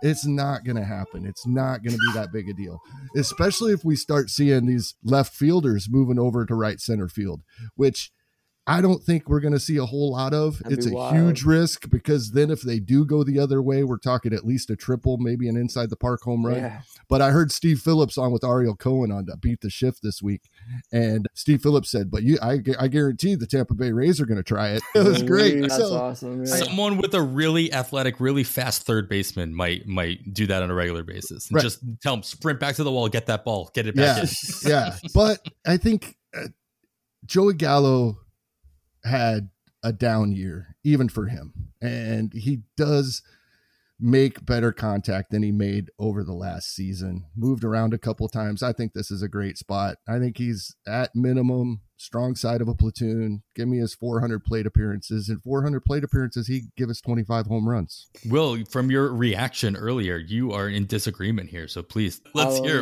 your uh, thoughts on Joey Gallo. Kevin's a smart guy. I don't know. You got a couple rosters too. I, just I don't know if I can do it. I don't know if my thing is that okay, we I can see that the late power could be really nice. You plug him into DC half week and he's got a good matchup or a couple righties on the schedule that are soft. My thing is where he's going right now. I think he's around pick 500. And so you look at who else is going. I like Sal Frelick more than Joey Gallo. I like Harold Ramirez more. I probably like Josh Outman more. Maybe even Akil Baddoo more. So I think with the signing, he's going to move up, I would think. So then he'll be above all those guys. So I just think I'm going to go a different direction. Uh, Just the batting average makes me nervous. I think it, it does sink you. I think, like I said, if it's a DC and you're curating, you know, how much you're using, but that's easier said than done. I just, it feels like there's other options, but maybe we're sitting here and next year and you guys are telling me, haha, because he hit 32 home runs for the Twins. Hey, just pair him pair him with new teammate Luis Arraez, and you you have Yeah, two serviceable. and Benintendi and a couple other guys, and No, just- maybe, just- maybe we're back to if you uh, can if you pair it's the Gallo pillow, right? If you have Gallo with an rise who gives you no power and he gives you the runs and he gives you the average, Gallo gives you the power Yeah. and maybe he chips in next year like five or seven bags as well because he's oh, not now you're yeah. sweet talking me. Now I'm you're stretching. sweet talking me. All right, hey, you give me seven stolen bases, I'm in. No, I think I'm not certain on this. I it's think it was for my Kevin to first debunk the gladiator. stolen bases. This this is a horrible confession. This is All right, here we go. Here we go. Here we go. I think it was my first gladiator, but I'm not certain about that. But when outfield dried up, I decided I had enough of a batting average cushion. I was really strong in batting average that for Yeah. my four and five outfielders, I went Gallo and Bubba Thompson. Yes, you did because I was mad you picked Bubba Thompson. Wow, Kevin, I cannot believe I'm not going to be able to repeat that to anybody. I can't even say that I heard that. That's wild. All right, well, all right. I can't wait to see how that team does. Me either. Let's let that's the beauty of the gladiator. You don't have to. You can just wait until Yeah. October and then Yeah. check it out, check it out. All right, let's go. We got the last thing that kind of broke today, or a mix of like yesterday and today. The Boston Red Sox they had some DFAs go out. They they DFA'd prospect, and I use that in quotations as well. Jeter Downs, who of course was part of the Mookie Betts, Betts trade with the Los Angeles Dodgers. They also DFA'd earlier today, as we're recording this on Friday, first baseman Eric Hosmer, who they are paying zero dollars to anyway, and they still DFA'd him. Will, do you see this? Do you see either one of these guys? And Jeter Downs has not looked good as a prospect, at least in the last year and a half or so. They've obviously soured on him, needed to open up a 40 man roster spot. Same thing with Hosmer. Do you see either one of these guys becoming fantasy viable once again with a new team? There's always a chance, but I would be surprised. So I'm not betting on it. Jeter Downs, it looks like he forgot how to hit or just simply can't hit advanced minor league pitching. So I can't imagine what he would look like against the Jacob DeGroms and Shane McClanahan's. Like, I he might just be a flame out, but there's always a chance. Like what I look for with these guys is who picks them up, who's willing to take a chance on these guys, who sees something that maybe they can work with. Hosmer, I think, what are you getting? Maybe a little bit of batting average, but we're not playing in ground ball leagues. So I think we got to leave him for those leagues. So I think it's just two passes for me. Kevin can tell me maybe there's something there. Hosmer is the one I alluded to that could get picked up by the A's. yeah. Shout out to Carlos Marcano, who is really fearing that situation happening for his. They got to let Ryan know to play. They got to let him just yes. play. Come on now, don't block him. They can't. I mean, he rule five. He's got to. He's at least going to be on the roster. I know. I don't want to see him tossed on the bench, and then he, we don't even know what we really have. I want to see him get full run, but we'll see. Yeah, Hosmer's is a, situ- is a curious situation. I put this out on Twitter too. I didn't. I feel like I'm more confused now after some of the answers I got. But he has a no. That trade- sounds accurate. Yeah, yeah. He he has a no trade clause. It got activated once he got traded from San Diego to Boston, and now that he's DFA'd, obviously a team can figure out a trade for him, knowing that San Diego's picking up the whole tab of his contract. But he has the no trade clause. So can he utilize the no trade clause to basically force himself to become a free agent and then get his pick of where he wants to go? Or does a claim of a DFA not the same thing as a trade. If somebody claims him and they don't actually make a trade and they just take him can he block that? I don't think uh, he, uh, I don't think by the time this it. comes out we'll have an answer cuz yeah. he'll have cleared the waivers. We'll find out where that what where he ends up or if he becomes a free agent. But it's something something I've been thinking about today that I, I am I'm can't wait for this episode to come out, so I'll have an a- answer for that finally. But Hosmer leaves. He was slated to be the DH in Boston, but he's a first baseman by trade. And yes, I laugh at that because it's ridiculous as a Red Sox fan. A lot of things that this offseason have been ridiculous in that realm. Kevin, this means Triston Casas is having everyday plate appearances for my Red Sox. Are you quicker with the trigger on him, or you think that they're going to make another move, or they're going to still find a way to share time with Casas? That depends, Adam, and I'm going to defer to you a little bit here. That depends on if we believe Chaim Bloom. I don't.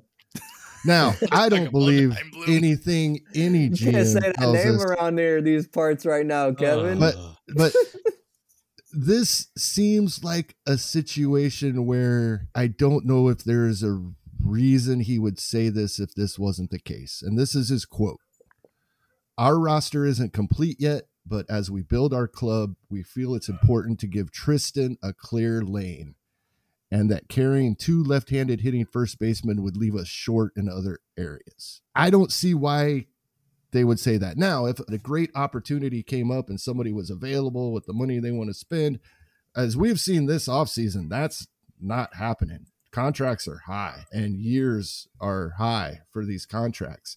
So I think Casas is going to get the run here, at least to start the season. He's going to be given the opportunity to succeed or fail on his own, but he, I think he's going to have that opportunity either way to begin the season. Yeah, I think I, I give him a little bit of a bump here. I know it was Eric Hosmer, but he that was an issue as far as playing time for Triston Casas. So, yeah, I think I'm a little more interested than I was. The thing is, even if they're not done, right? Even if there is somebody for him them to sign, maybe another middle infielder or another outfielder, they have a full 40 man roster right now. So I'm assuming that these DFAs had a lot to do with bringing in Yoshida and then any other moves that they might have wanted to make to protect other guys. They didn't protect anybody in the Rule 5 draft. They lost three players.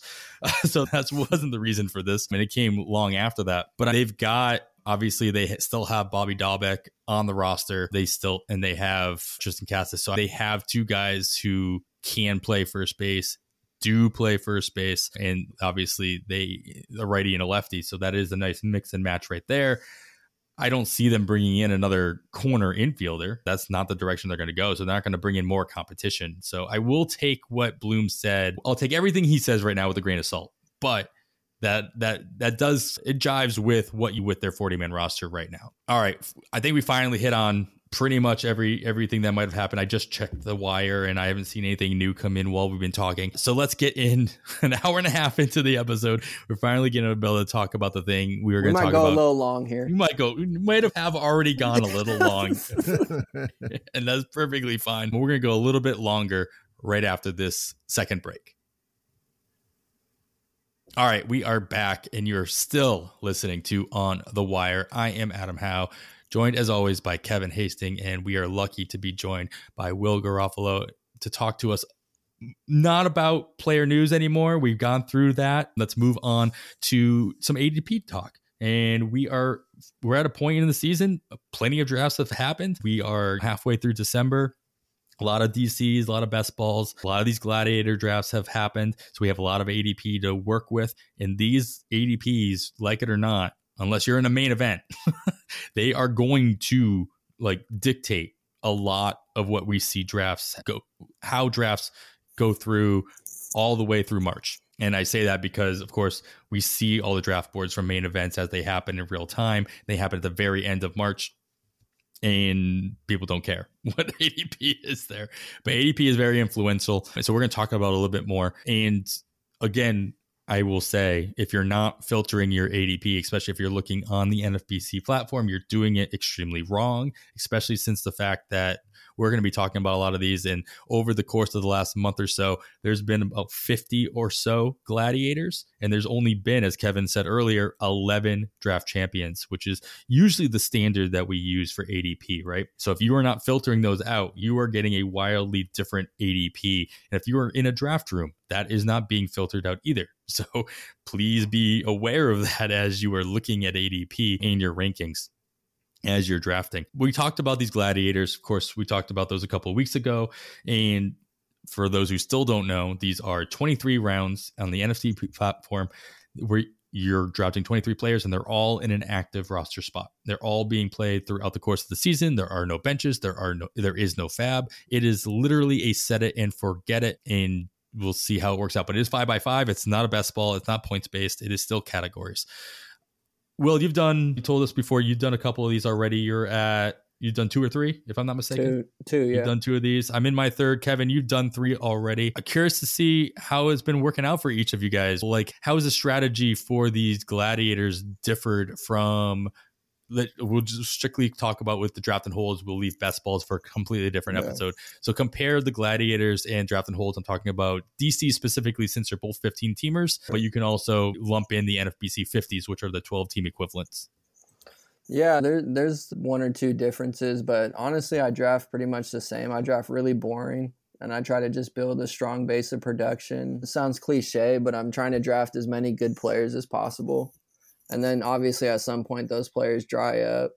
And then i'm just pivoting to like playing time.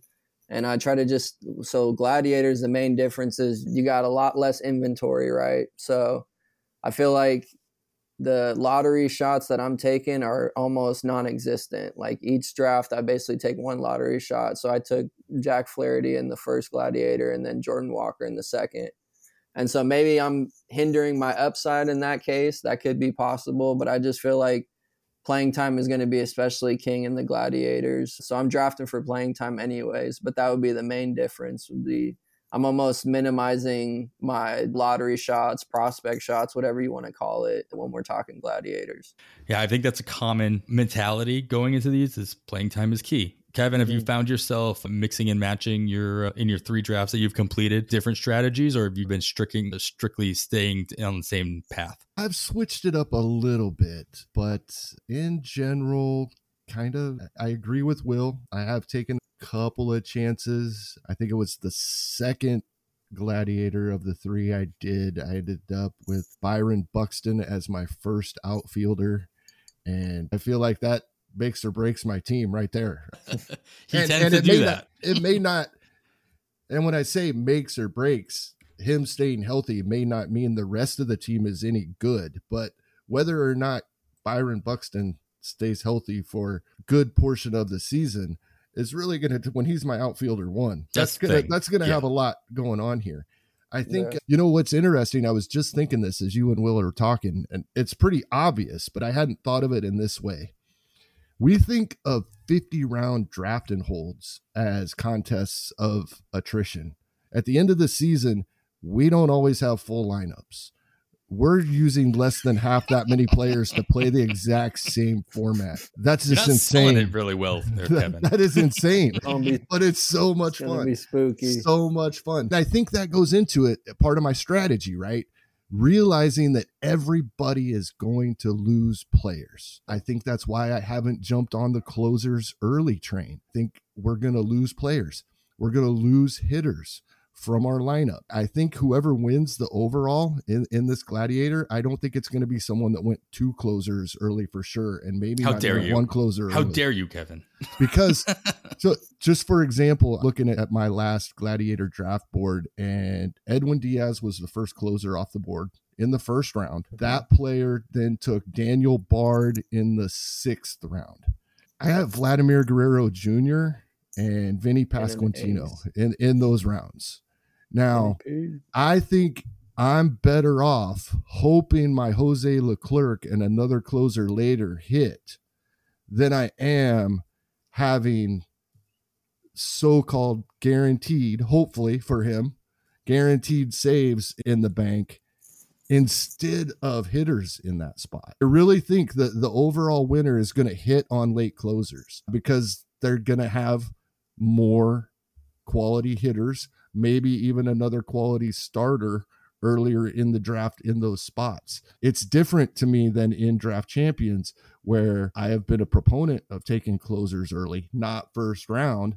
But I was on that third round tr- train last season, and I still am this season as well. But we're we do have fallback options in later rounds to put in our lineup when things happen. I think I'm more concerned with quality hitting and then trying to hit on pitching starters and closers later. Yeah, I've been starting to, and I haven't really done it. I haven't gone deep enough into it, but like what you're saying, like you're pairing off those picks, right? Where I could have this closer and this hitter, or I could have this hitter and this closer, like later on, and starting to compare which one would I rather end up having. I find myself, I have hit on the closers early train on, I think, at least two out of the three drafts that I've done. What it ends up pushing all of my starters way down. And like this mm-hmm. one, this one I just did, I think Nick Lodolo is my SP one, and it puts me in a more of a vicarious situation where I'm a little bit more worried about my rotation, obvious for obvious reasons. And would I be better off grabbing an ace in the second round or the third round because they are getting pushed down because hitters are going higher instead of getting that closer in the second or third round? And anchoring that rotation in that way pitching is so volatile throughout the season. As you said, Kevin, we're all going to lose players. It seems as though it doesn't really matter which direction you go. You're always going to feel, you're going to feel hurt somewhere at some point. And it's going to be interesting to see who puts the pieces together the right way. And we won't know until September. Yeah, this is going to be fun to follow. However many uh, of these leagues people end up drafting. I don't think it is something I am going to forget about until the end of the season. I think I am going to follow these a little bit and try to keep track of what strategies and philosophies seem to be working as the season goes on. When we talk about these closer situation, Will, is there a certain is there a position in which you are focusing on the most, whether it be pitching or hitting, it doesn't matter, that maybe you'll continue to do, or maybe you'll switch it up in, in a future draft? Yeah, if, if we're talking about an overall contest, I'm trying to prioritize steals at catcher and third base. So that's obviously just a select few players. There's two people. Yeah. Pretty much. Yeah. Pretty much Jose Ramirez and Manny Machado, and Varsho and JTR. Yeah. But if I can get one of them in the first and one of them in the third or the fourth, depending on what format it is, I like that a lot. But third base, definitely, I think that there's an elite tier that you want to grab. Otherwise, you're just going to be playing in the Ryan McMahon territory, which is fine for some people. You can maybe grab Matt Chapman a little bit later than that elite tier, but after that, he's the bridge to me. And then outfield, I think outfield, I think common perception was there's a ton of outfielders and you don't want to fill it up too early. I think that, is totally gone now. I think that the word is out that you want to fill up outfield because it does get shallow and dry up. If you can add an outfielder who steals you 25 bases like J Rod or Acuna, I think that sets you up with such a nice base for your draft. So those are what I prioritize. I'm with you guys on the relievers, like what Kevin was saying. Jeff Zimmerman put a tweet out about it. It's going to be somebody who hits like Daniel Bard and Gregory Soto for this last year. That's somebody who will win this gladiator. So my first gladiator, I prioritize relievers and then the second one I pushed it on that, and it's a little risky because you you hope you get that David Bednar, but do you take him in the seventh or the sixth or push it to the eighth? But there's still some guys, and you now with more news coming out, there's a couple more guys coming in. Go get your Trevor Mays. Yeah, get them now while you still can at the right prices. Go get your yeah. Trevor Mays. yeah, but I don't know. Second base is interesting. It seems like maybe I'm just going to be shopping in that rebound tier of Brandon Lowe and Ketel Marte and Jorge Polanco and Jonathan India. Because if you want to take Altuve or Marcus Semien, you got to take them early instead of a power bat at outfield or starter. Starting pitching, I think you're looking in that fourth, fifth, sixth round, seventh, eighth. There's so many good starters in there. So there's my draft sheet. There we go. Make a recording of that, guys. All right, we're here to talk about ADP too. So let's uh, let's shoot down a little bit. I gave you guys a list of uh, 10 players that are going earlier in gladiators compared to draft champions. As I mentioned earlier, between November 15th and December 14th. So in that 30 day period, there have been 11 completed DCs and 50 completed gladiators. That number might be up by the time you're listening to this episode, but still, it, just about five times as many gladiators. And of course, the player pool not as deep in these gladiators. So take that with a grain of salt there. But you could still at least talk about the first 23 rounds and compare 10 guys that are going earlier in gladiators include Adam Wainwright, Aroldis Chapman, Jimmy Herget, Noah Syndergaard, we talked about earlier, Elias Diaz, Andrew Painter, Max Kepler, Christian Bethancourt, Craig Kimbrel, and Jose Trevino. So obviously a lot of relievers in this batch. And on the other side of things, there's 10, the top 10 players that have the biggest difference in ADP. They're going later in gladiators rather than in DCs include Shea Langeliers. We got Bryce Harper for obvious reasons, Alberto Mondesi probably for obvious reasons, Francisco Alvarez, Luis Urias, Miguel Vargas, Jordan Walker prospect, and Byron Buxton, Matt Mervis, and Edwin Cabrera. Edward Cabrera. So obviously a lot of younger guys there, a lot of rookies or a lot of prospects listed in that second list. Is there anyone in either one of these lists, Kevin? I'll start with you that you don't really agree with. Like you don't think these guys should be going either higher or lower in in gladiators compared to where they're going in draft champions. Yeah, I'd like to point a couple of things out real quick. As far as the guys going later in Gladiators, two of them are presumed catchers that right now are UT only. So if you draft them in Gladiator, they are your UT. You will not be able to move them into a catcher slot. So that makes perfect sense. And then Aroldis Chapman going earlier in Gladiator ADPs, that's my fault. I actually took him at 233 in one week. Louise, Kevin. Not, well, here I went back and I looked at that draft board. Episode. It's the same draft board I just referenced, and nobody cares about this league. But for reference, so these are the relievers that went before I took Aroldis Chapman: Dylan Floro, Kyle Finnegan, Giovanni Gallegos, Taylor Rogers. The okay. next now, this did leave Jorge Lopez for Will, got him in the same round that I took Chapman. And then there's not I another reliever taken until six rounds later, and that's Evan Phillips. We're getting to a point.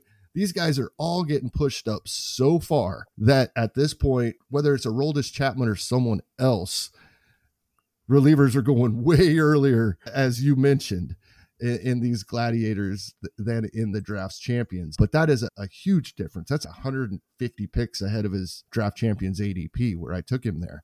That's going to affect it a little bit. It's crazy. to really answer your question, the one here that's really intriguing to me that I don't know the obvious reason is Adam Wainwright. I'm not sure why he is going so much earlier in Gladiators than in Draft Champions. And I was curious if uh, either of you guys had a theory on that one. I would just guess that it seems like he has safe innings.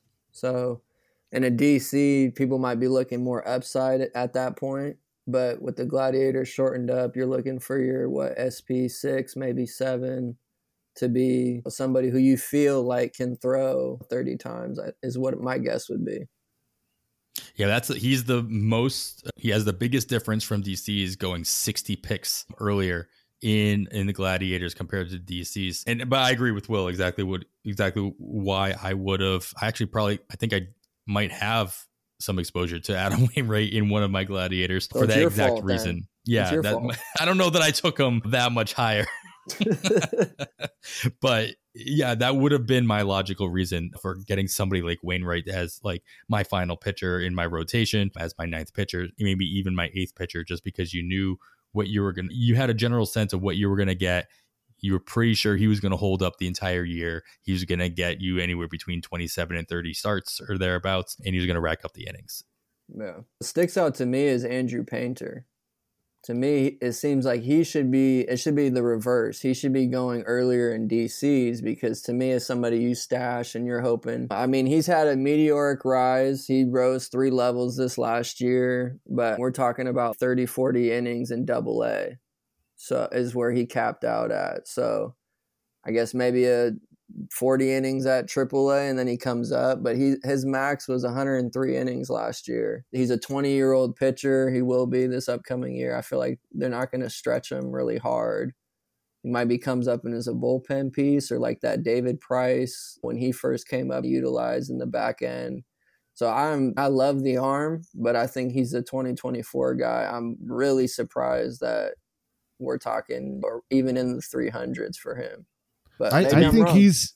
I think this is a. There's more than a handful of players that have done several of these leagues, mm. and I think this is a high upside shot for maybe we they're looking at Spencer Strider, right? He could come yeah. out if he gives me 80 innings as a starter the second half of the season, it could be a game changer for my entire team. I don't think players that have one or two of these teams are probably making that move. That makes sense. Also, something to consider is the fact that in that time period, he was actually only drafted seven times in these gladiators. So his ADP is only based on those seven selections out of like the 50 or so drafts that had been selected. So if you average it out to the times he was not selected at all, you could still get him in the final round of your of most gladiators as he's not being selected most of the and time. then a, another note a couple of these catcher twos as we would refer to them they have to be taken in the top 23 rounds. That's not always going to happen in a draft champions league. Yeah. that's why we see guys like christian bethancourt and jose trevino on this list. The solid catcher twos i think in 15 team leagues so they're going to be drafted higher. They have to be taken in the 23rd round or earlier and unless you're grabbing a Varsho and moving him to your outfield, nobody's grabbing more than two catchers in this situation. So, yeah, another reason to pound the drum and remember to filter your ADPs, or a lot of these things change as you always filter out your best balls so that you don't mess up your reliever ADPs and multi positional eligibility guys in the NFBC platform. These gladiators are doing the same thing specifically with the positions that we just talked about. I guess Strider threw 60 innings in double A in 21. So maybe people just, like you said, think that he's just going to follow that path. It, it, also could be thinking exactly what we talked about with somebody like Bo Naylor, who we're okay with them starting off in yeah. AAA and then coming up because you feel as though what you're going to get, it might not be the volume but you're getting quality over quantity in yeah. in that situation. That's what you're comparing it to. If you feel strongly that he's going to be in the starting rotation in the second half of the season, what's the difference between or not what's the difference, but isn't that better than a pitcher with less talent mm-hmm. that you may be only getting for the first half of the season anyway. Yeah. You're reversing which part of the season you're getting him, but he's probably a better pitcher than the guys that are in a rotation to begin the season being taken at that point in the draft. Spot. Sure. Yeah. All right, guys. and we know we've gone long. Let's just keep going longer. Yeah, let's Um, keep the- rolling. The reason we talk, we put this the crutch of the episode as well. We're going to be talking about ADP movers. These are the see, these are some guys per position that have moved, and I'm going to strictly utilizing ADP from those 11 draft champions that have gone down in the last month or so. I'm going to give you guys a couple of players at each position that have moved either up or down and just get you guys' take on them and as to if you again agree if you're willing to take the jump in their ADP or if you're going to let them pass you by if they're too rich for your blood situation and any other insight that you guys might have on these guys and why they might be moving. So I'm going to start with relievers. As guys sign, I left out a couple of guys, obvious for obvious reasons. They've either signed, we know where we know their roles a little bit better, but these three guys have still moved around, even though nothing is really nothing major has changed around them. A couple guys that have moved up. We have Brandon Hughes. He's moved up almost four rounds, starting at 417, now at ADP around 363 in Chicago for the Cubs. Dylan Floro of Miami has moved up just over three rounds himself, going from 330 to 285. And then on the flip side, Aroldis Chapman has moved down in DC's. Obviously, Kevin has not drafted him there in the, in that format yet, going from 296 all the way down to 374. That's a just over a three round jump down as well. So, Will, is there anything that kind of stands out for these three guys as far as like how you feel, why they might have been moving around, what what has the market mean in comparison? Again, sorry, this is ADP compared to from where they were for the first month or plus of draft, so October, early November, compared to where their ADP is now from mid November to mid December. Yeah, the guys who are moving up, Brandon Hughes and Dylan Floro, it seems like maybe that's just a product of relievers going off the board, signing other places, and it's seeming like their percentage to close is rising. Neither of those guys are really my type, my cup of tea. If I'm going to take a chance, I'd rather just take a chance on Chapman later. I still taking some bats around that area in a DC just because I feel like bats do really dry up at a certain point. So yeah, I'd go with Chapman at a lower ADP there, and I think he'll probably keep dropping unless he signs somewhere. But you love Brandon Hughes. It sounds like Adam. I don't know. I don't, maybe I need to look back into him and take another look. It seems no, like the, I, I'll just echo your exact your exact sentiment. Like I just the more relievers that sign elsewhere. Granted, yeah. Boxberger went with the Cubs. You got that shout out in there Yeah. earlier, but I think that Hughes has, especially in the late 300s, still has that solid chance of hold, grabbing that job early. So that's why, yeah, I've been going after Brandon Hughes in a couple places. Kevin, anybody in there that kind of anything else that you've seen out of these guys? Then I what I think is the pretty obvious comments that Will made regarding their situations. Yeah, I agree with everything both of you guys said. Couple of spots where closers or relievers with the capability to close have not went, so we're getting more confident in the guys that are already there. And with Chapman, the longer he goes without signing, the more likely it becomes maybe he doesn't play baseball in 2023. So Or at I- least I, agree with everything exactly. So I agree with everything you guys said. All right, let's move on to some starters then. We'll stick with pitching. Kyle Gibson, who obviously did sign a contract with Baltimore, he has moved up about three and a half rounds, still going in the mid 500s, 534. Matthew Boyd signing with Detroit. He moves up from 557 to 490, up four and a half rounds himself. Sixto Sanchez moves from 488 to 536. He actually moves down just over three rounds, as does Tyler Wells. He moves down about four and a half rounds as well. Nothing really has changed with Sixto and Tyler Wells' situation, except for the fact that Tyler Wells got a new teammate in Kyle Gibson. Kevin, is do you think that the jumps that Gibson and Boyd have made based on their signings is warranted?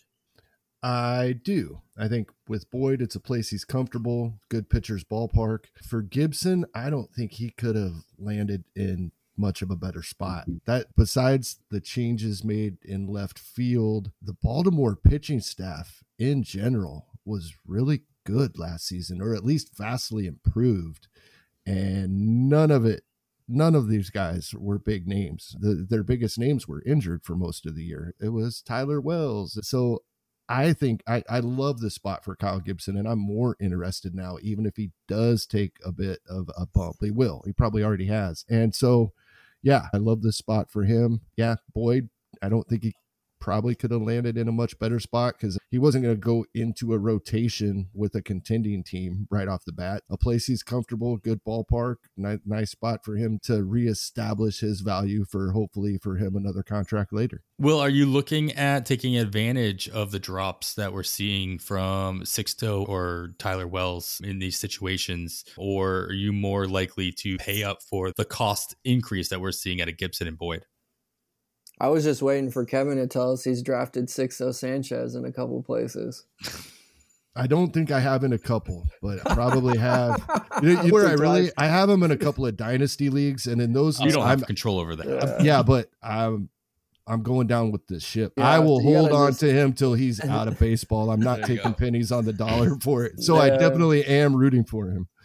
Yeah, no, I'm not buying those dips. I'm definitely with Kevin that I'm interested in Kyle Gibson and Matthew Boyd. I think Gibson, I mean, I've been preaching innings and playing time. You look at the innings he's posted last year 168, year before 182, shortened season 67, year before that 160, year before that 197. So he seems like he can stay healthy. I know pitchers, you're healthy till you're not. So maybe this is the year he breaks, but I hope not because I've already drafted him. So I got him in a couple spots. And uh, Matthew Boyd, they say he went back to an old changeup grip with Seattle, helped him out. And so now, second year coming back off that major surge, I think he could be a decent dart throw too. The innings, I'm definitely favoring Kyle Gibson over Matthew Boyd though. Yeah, all these guys going in a general range now of Mm. the high 400s, mid 500s. I feel like I'm, I'm like putting up a sign for a new housing development or whatever, starting in the high 300s. Is what, but we've got yeah, Gibson at 535 is still the highest one, 534. Actually, neck and neck now with Sixto Sanchez. They've pretty much flip flopped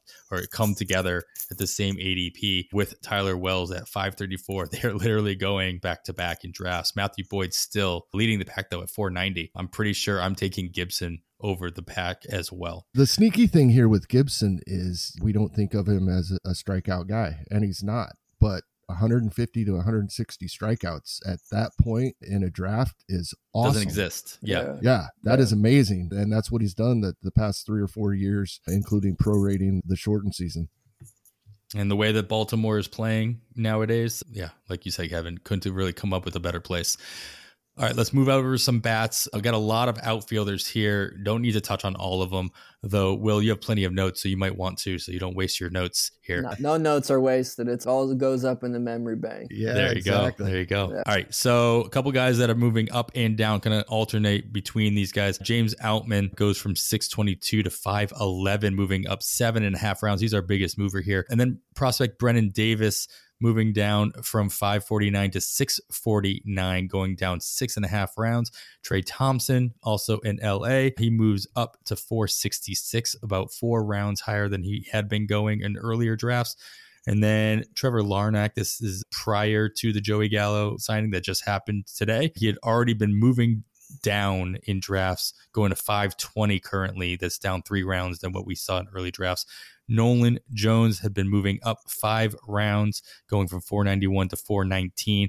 Oscar Colas, we talked about earlier a little bit, 495 to 404, moving up about over six rounds. And then you have Jo Adell and Tommy Pham each moving down about three and a half rounds, with Adele landing around 432 currently and Pham at 363. So Pham is still going the earliest out of everybody I listed here, but his stock is definitely going down as he still hasn't found a place to sign. How far down does he have to go before either one of you guys are interested grabbing Pham without knowing where his landing spot's going to be? He's almost there for me. He's gonna land somewhere. I think. I don't think he'll end up overseas. I think he'll end up with a major league club, and we're looking at double digit home runs and stolen bases. Quite likely. He's the flip side of that is we can probably get a guy like Michael Taylor a little later who is in that same boat. But we're looking at double digit home runs, double digit stolen bases, and not a lot of excitement. Just he's there. But that those double digits of both of those categories being there is very valuable at that spot. I th- I, I think that's a pretty good spot for him.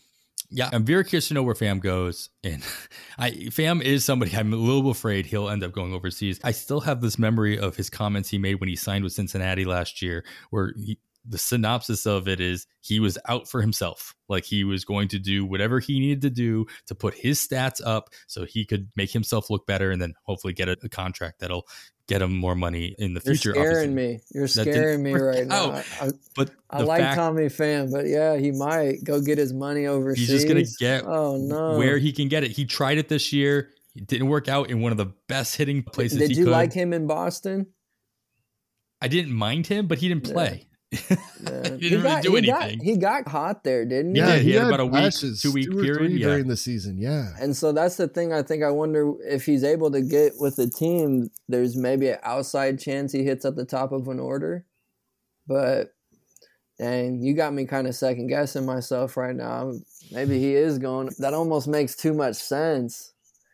And then you got the clubhouse stuff too. Like it, he, some teams really don't like that. You see the Seattle stuff with Jesse Winker. Like they came out and whoever, whatever truth that was, but The thing with Pham, he can't remake himself if he goes overseas. If he goes overseas, he's there. He's going to finish his career over there. He's 34 years old now. He'll be 35 by the time the season starts. He's not going to get a one year deal, two year deal over there and then come back and say, I'm reborn. I've learned some stuff and what have you. So if he goes overseas, if you if you have him in a dynasty league, you might as well drop him now because he's not going back. He's not Adam, coming back. you're hurting him. Adam, just you're saying. hurting him. You're hurting him.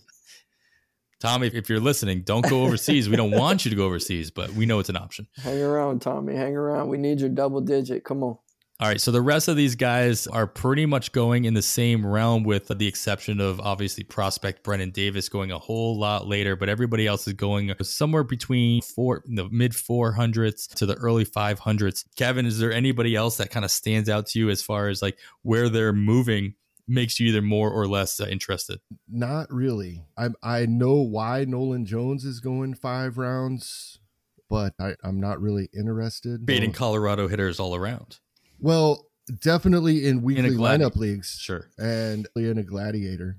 Yeah, but it, there is a spot for these guys late in, in draft champions leagues and leagues where we can make the moves at least twice a week and definitely daily. But and he is a type of player where it, the fact that Colorado is great for BABIP and great for runs, therefore great for all the counting stats and maybe not as great for home runs as we tend to think. I think that can help him, but I'm still not interested. The it's the Rockies, and he's a young player, right? He's way too young. He's under 32. he should not be on that team. Trevor Larnach has already been moving down three rounds, and that's before Joey Gallo enters the fray. Do you see him moving down even further? And is this a going past pick 500 now and outfield being what it is? Larnach somebody that you'd be interested in grabbing as, especially in a DC as a reserve pick?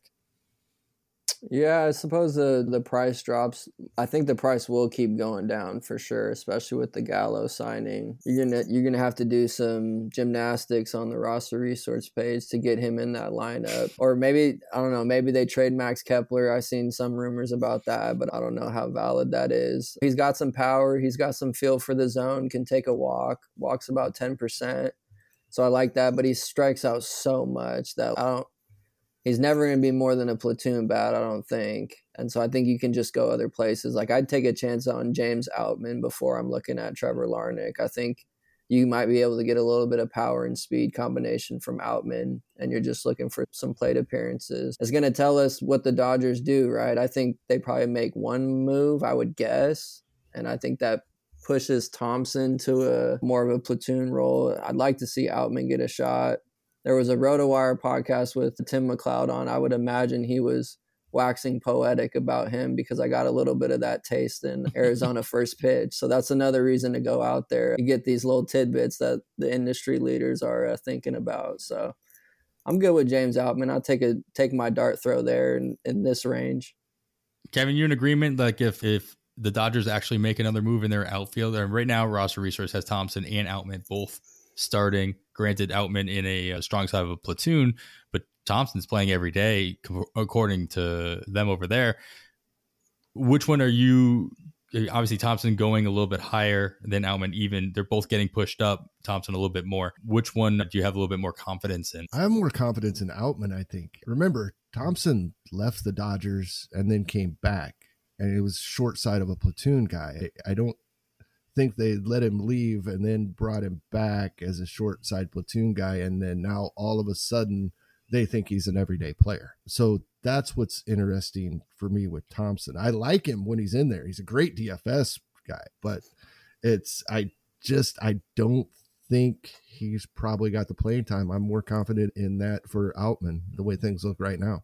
All right, let's group some corner infielders together for you guys to mull over. Mike Moustakas left for dead in Cincinnati. He is now moving up three and a half rounds compared to early drafts, going at 593, just shy of 600. Dominic Smith, same thing, moving up five rounds. Still doesn't have a home quite yet in the same vein as Tommy Pham, He's going up around 624 currently. Yuli Gurriel, who hasn't found a new spot after leaving Houston and getting replaced by Abreu, he's gone down six and a half rounds compared to early drafts. So he's at 568 currently. And then Miguel Sano, also getting replaced by Joey Gallo in, to an extent, currently going at 646. That is down three and a half rounds compared to where we saw him in early drafts in October and early November. Will, is there between the guys that are moving down again, are they don't have set roles anywhere yet? Are you looking to take a chance on them if you need a backup, backup, backup corner infielder late, late in DCs?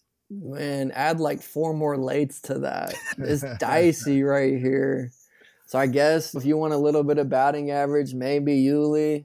Gurriel, but it's pretty. You want the opposite of that, then you, you go for exactly. if you're doing your Joey Gallo and Miguel Sano build, gra- sprinkle in Sano. I can't do either of them. I don't think I like it in theory. I could see, close my eyes and look far away, and maybe you see Miguel Sano in 30 home runs. But the batting average is probably going to kill you. I don't think I can recommend it. I think at this point, I'm taking this is where I'm taking some of those shots. So like a Kyle Manzardo, if I'm looking for first baseman, I'm gonna I'm gonna price maybe a month or two and hope he runs hot and gets called up and then rakes for three four months. On the other side of that, Kevin, we got Moustakas and Dominic Smith moving up three and a half and five rounds respectively.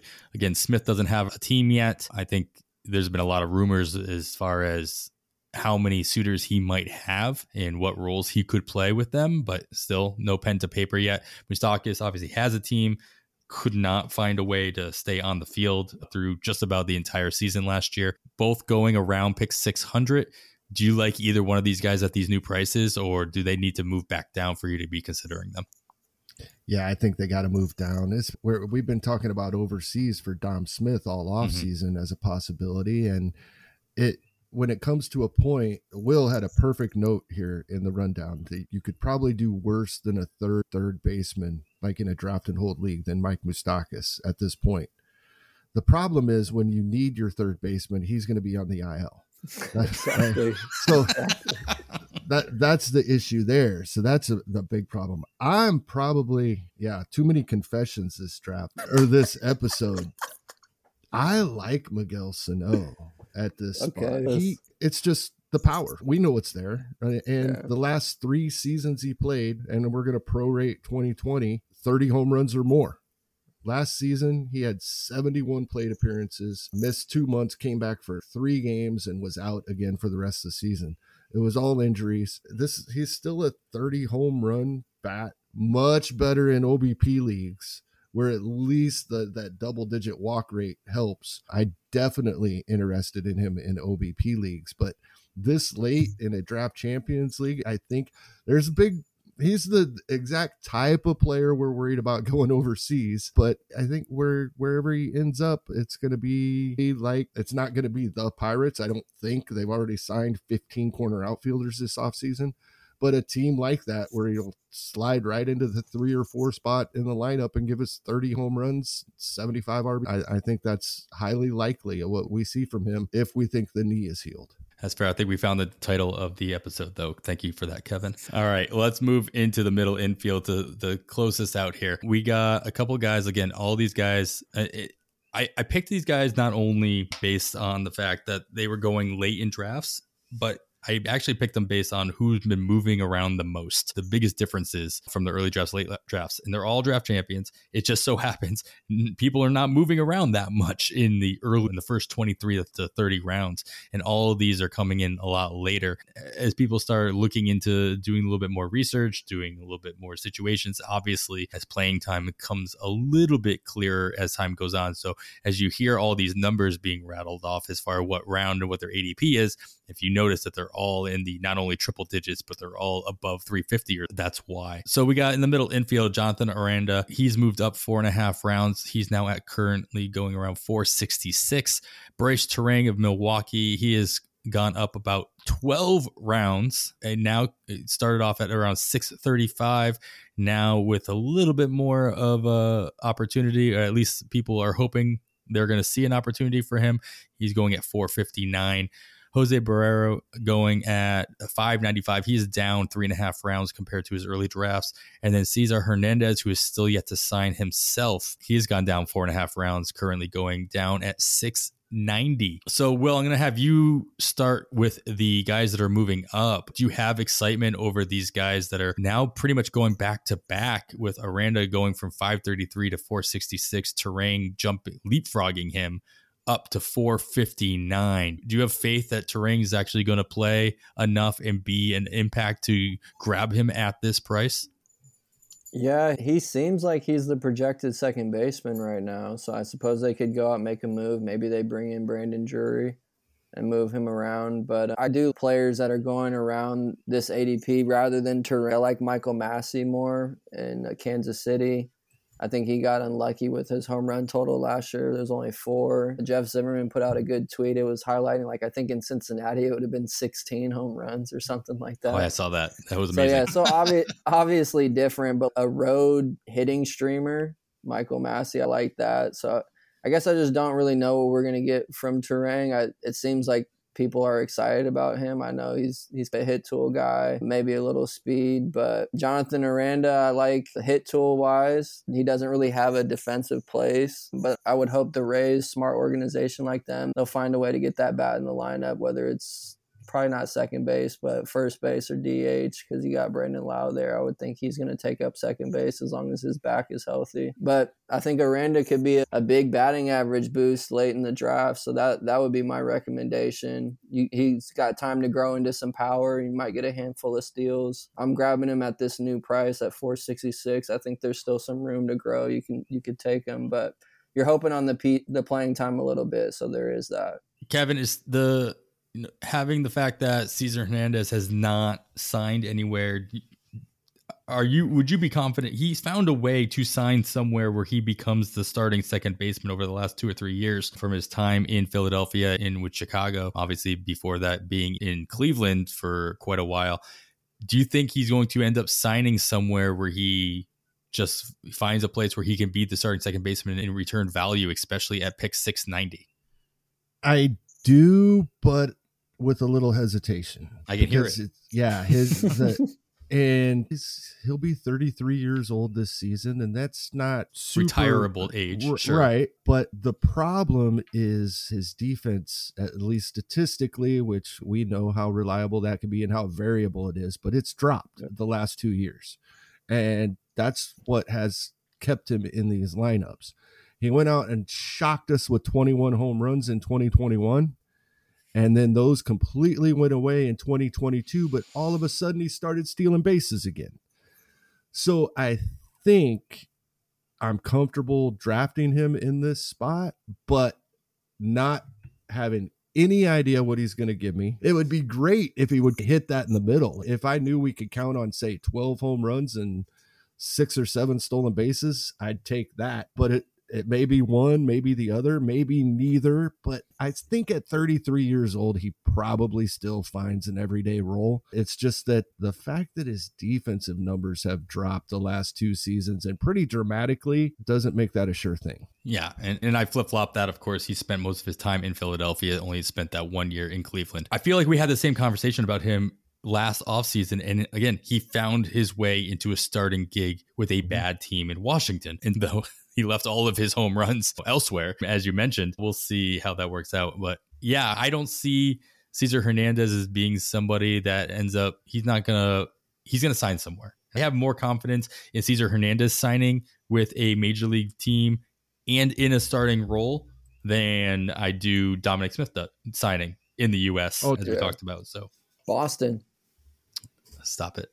I was gonna say Sano Boston, so I held back at least once. Back. I held back once, huh? but you didn't. You finally well, you brought it out. Just slip it back in there.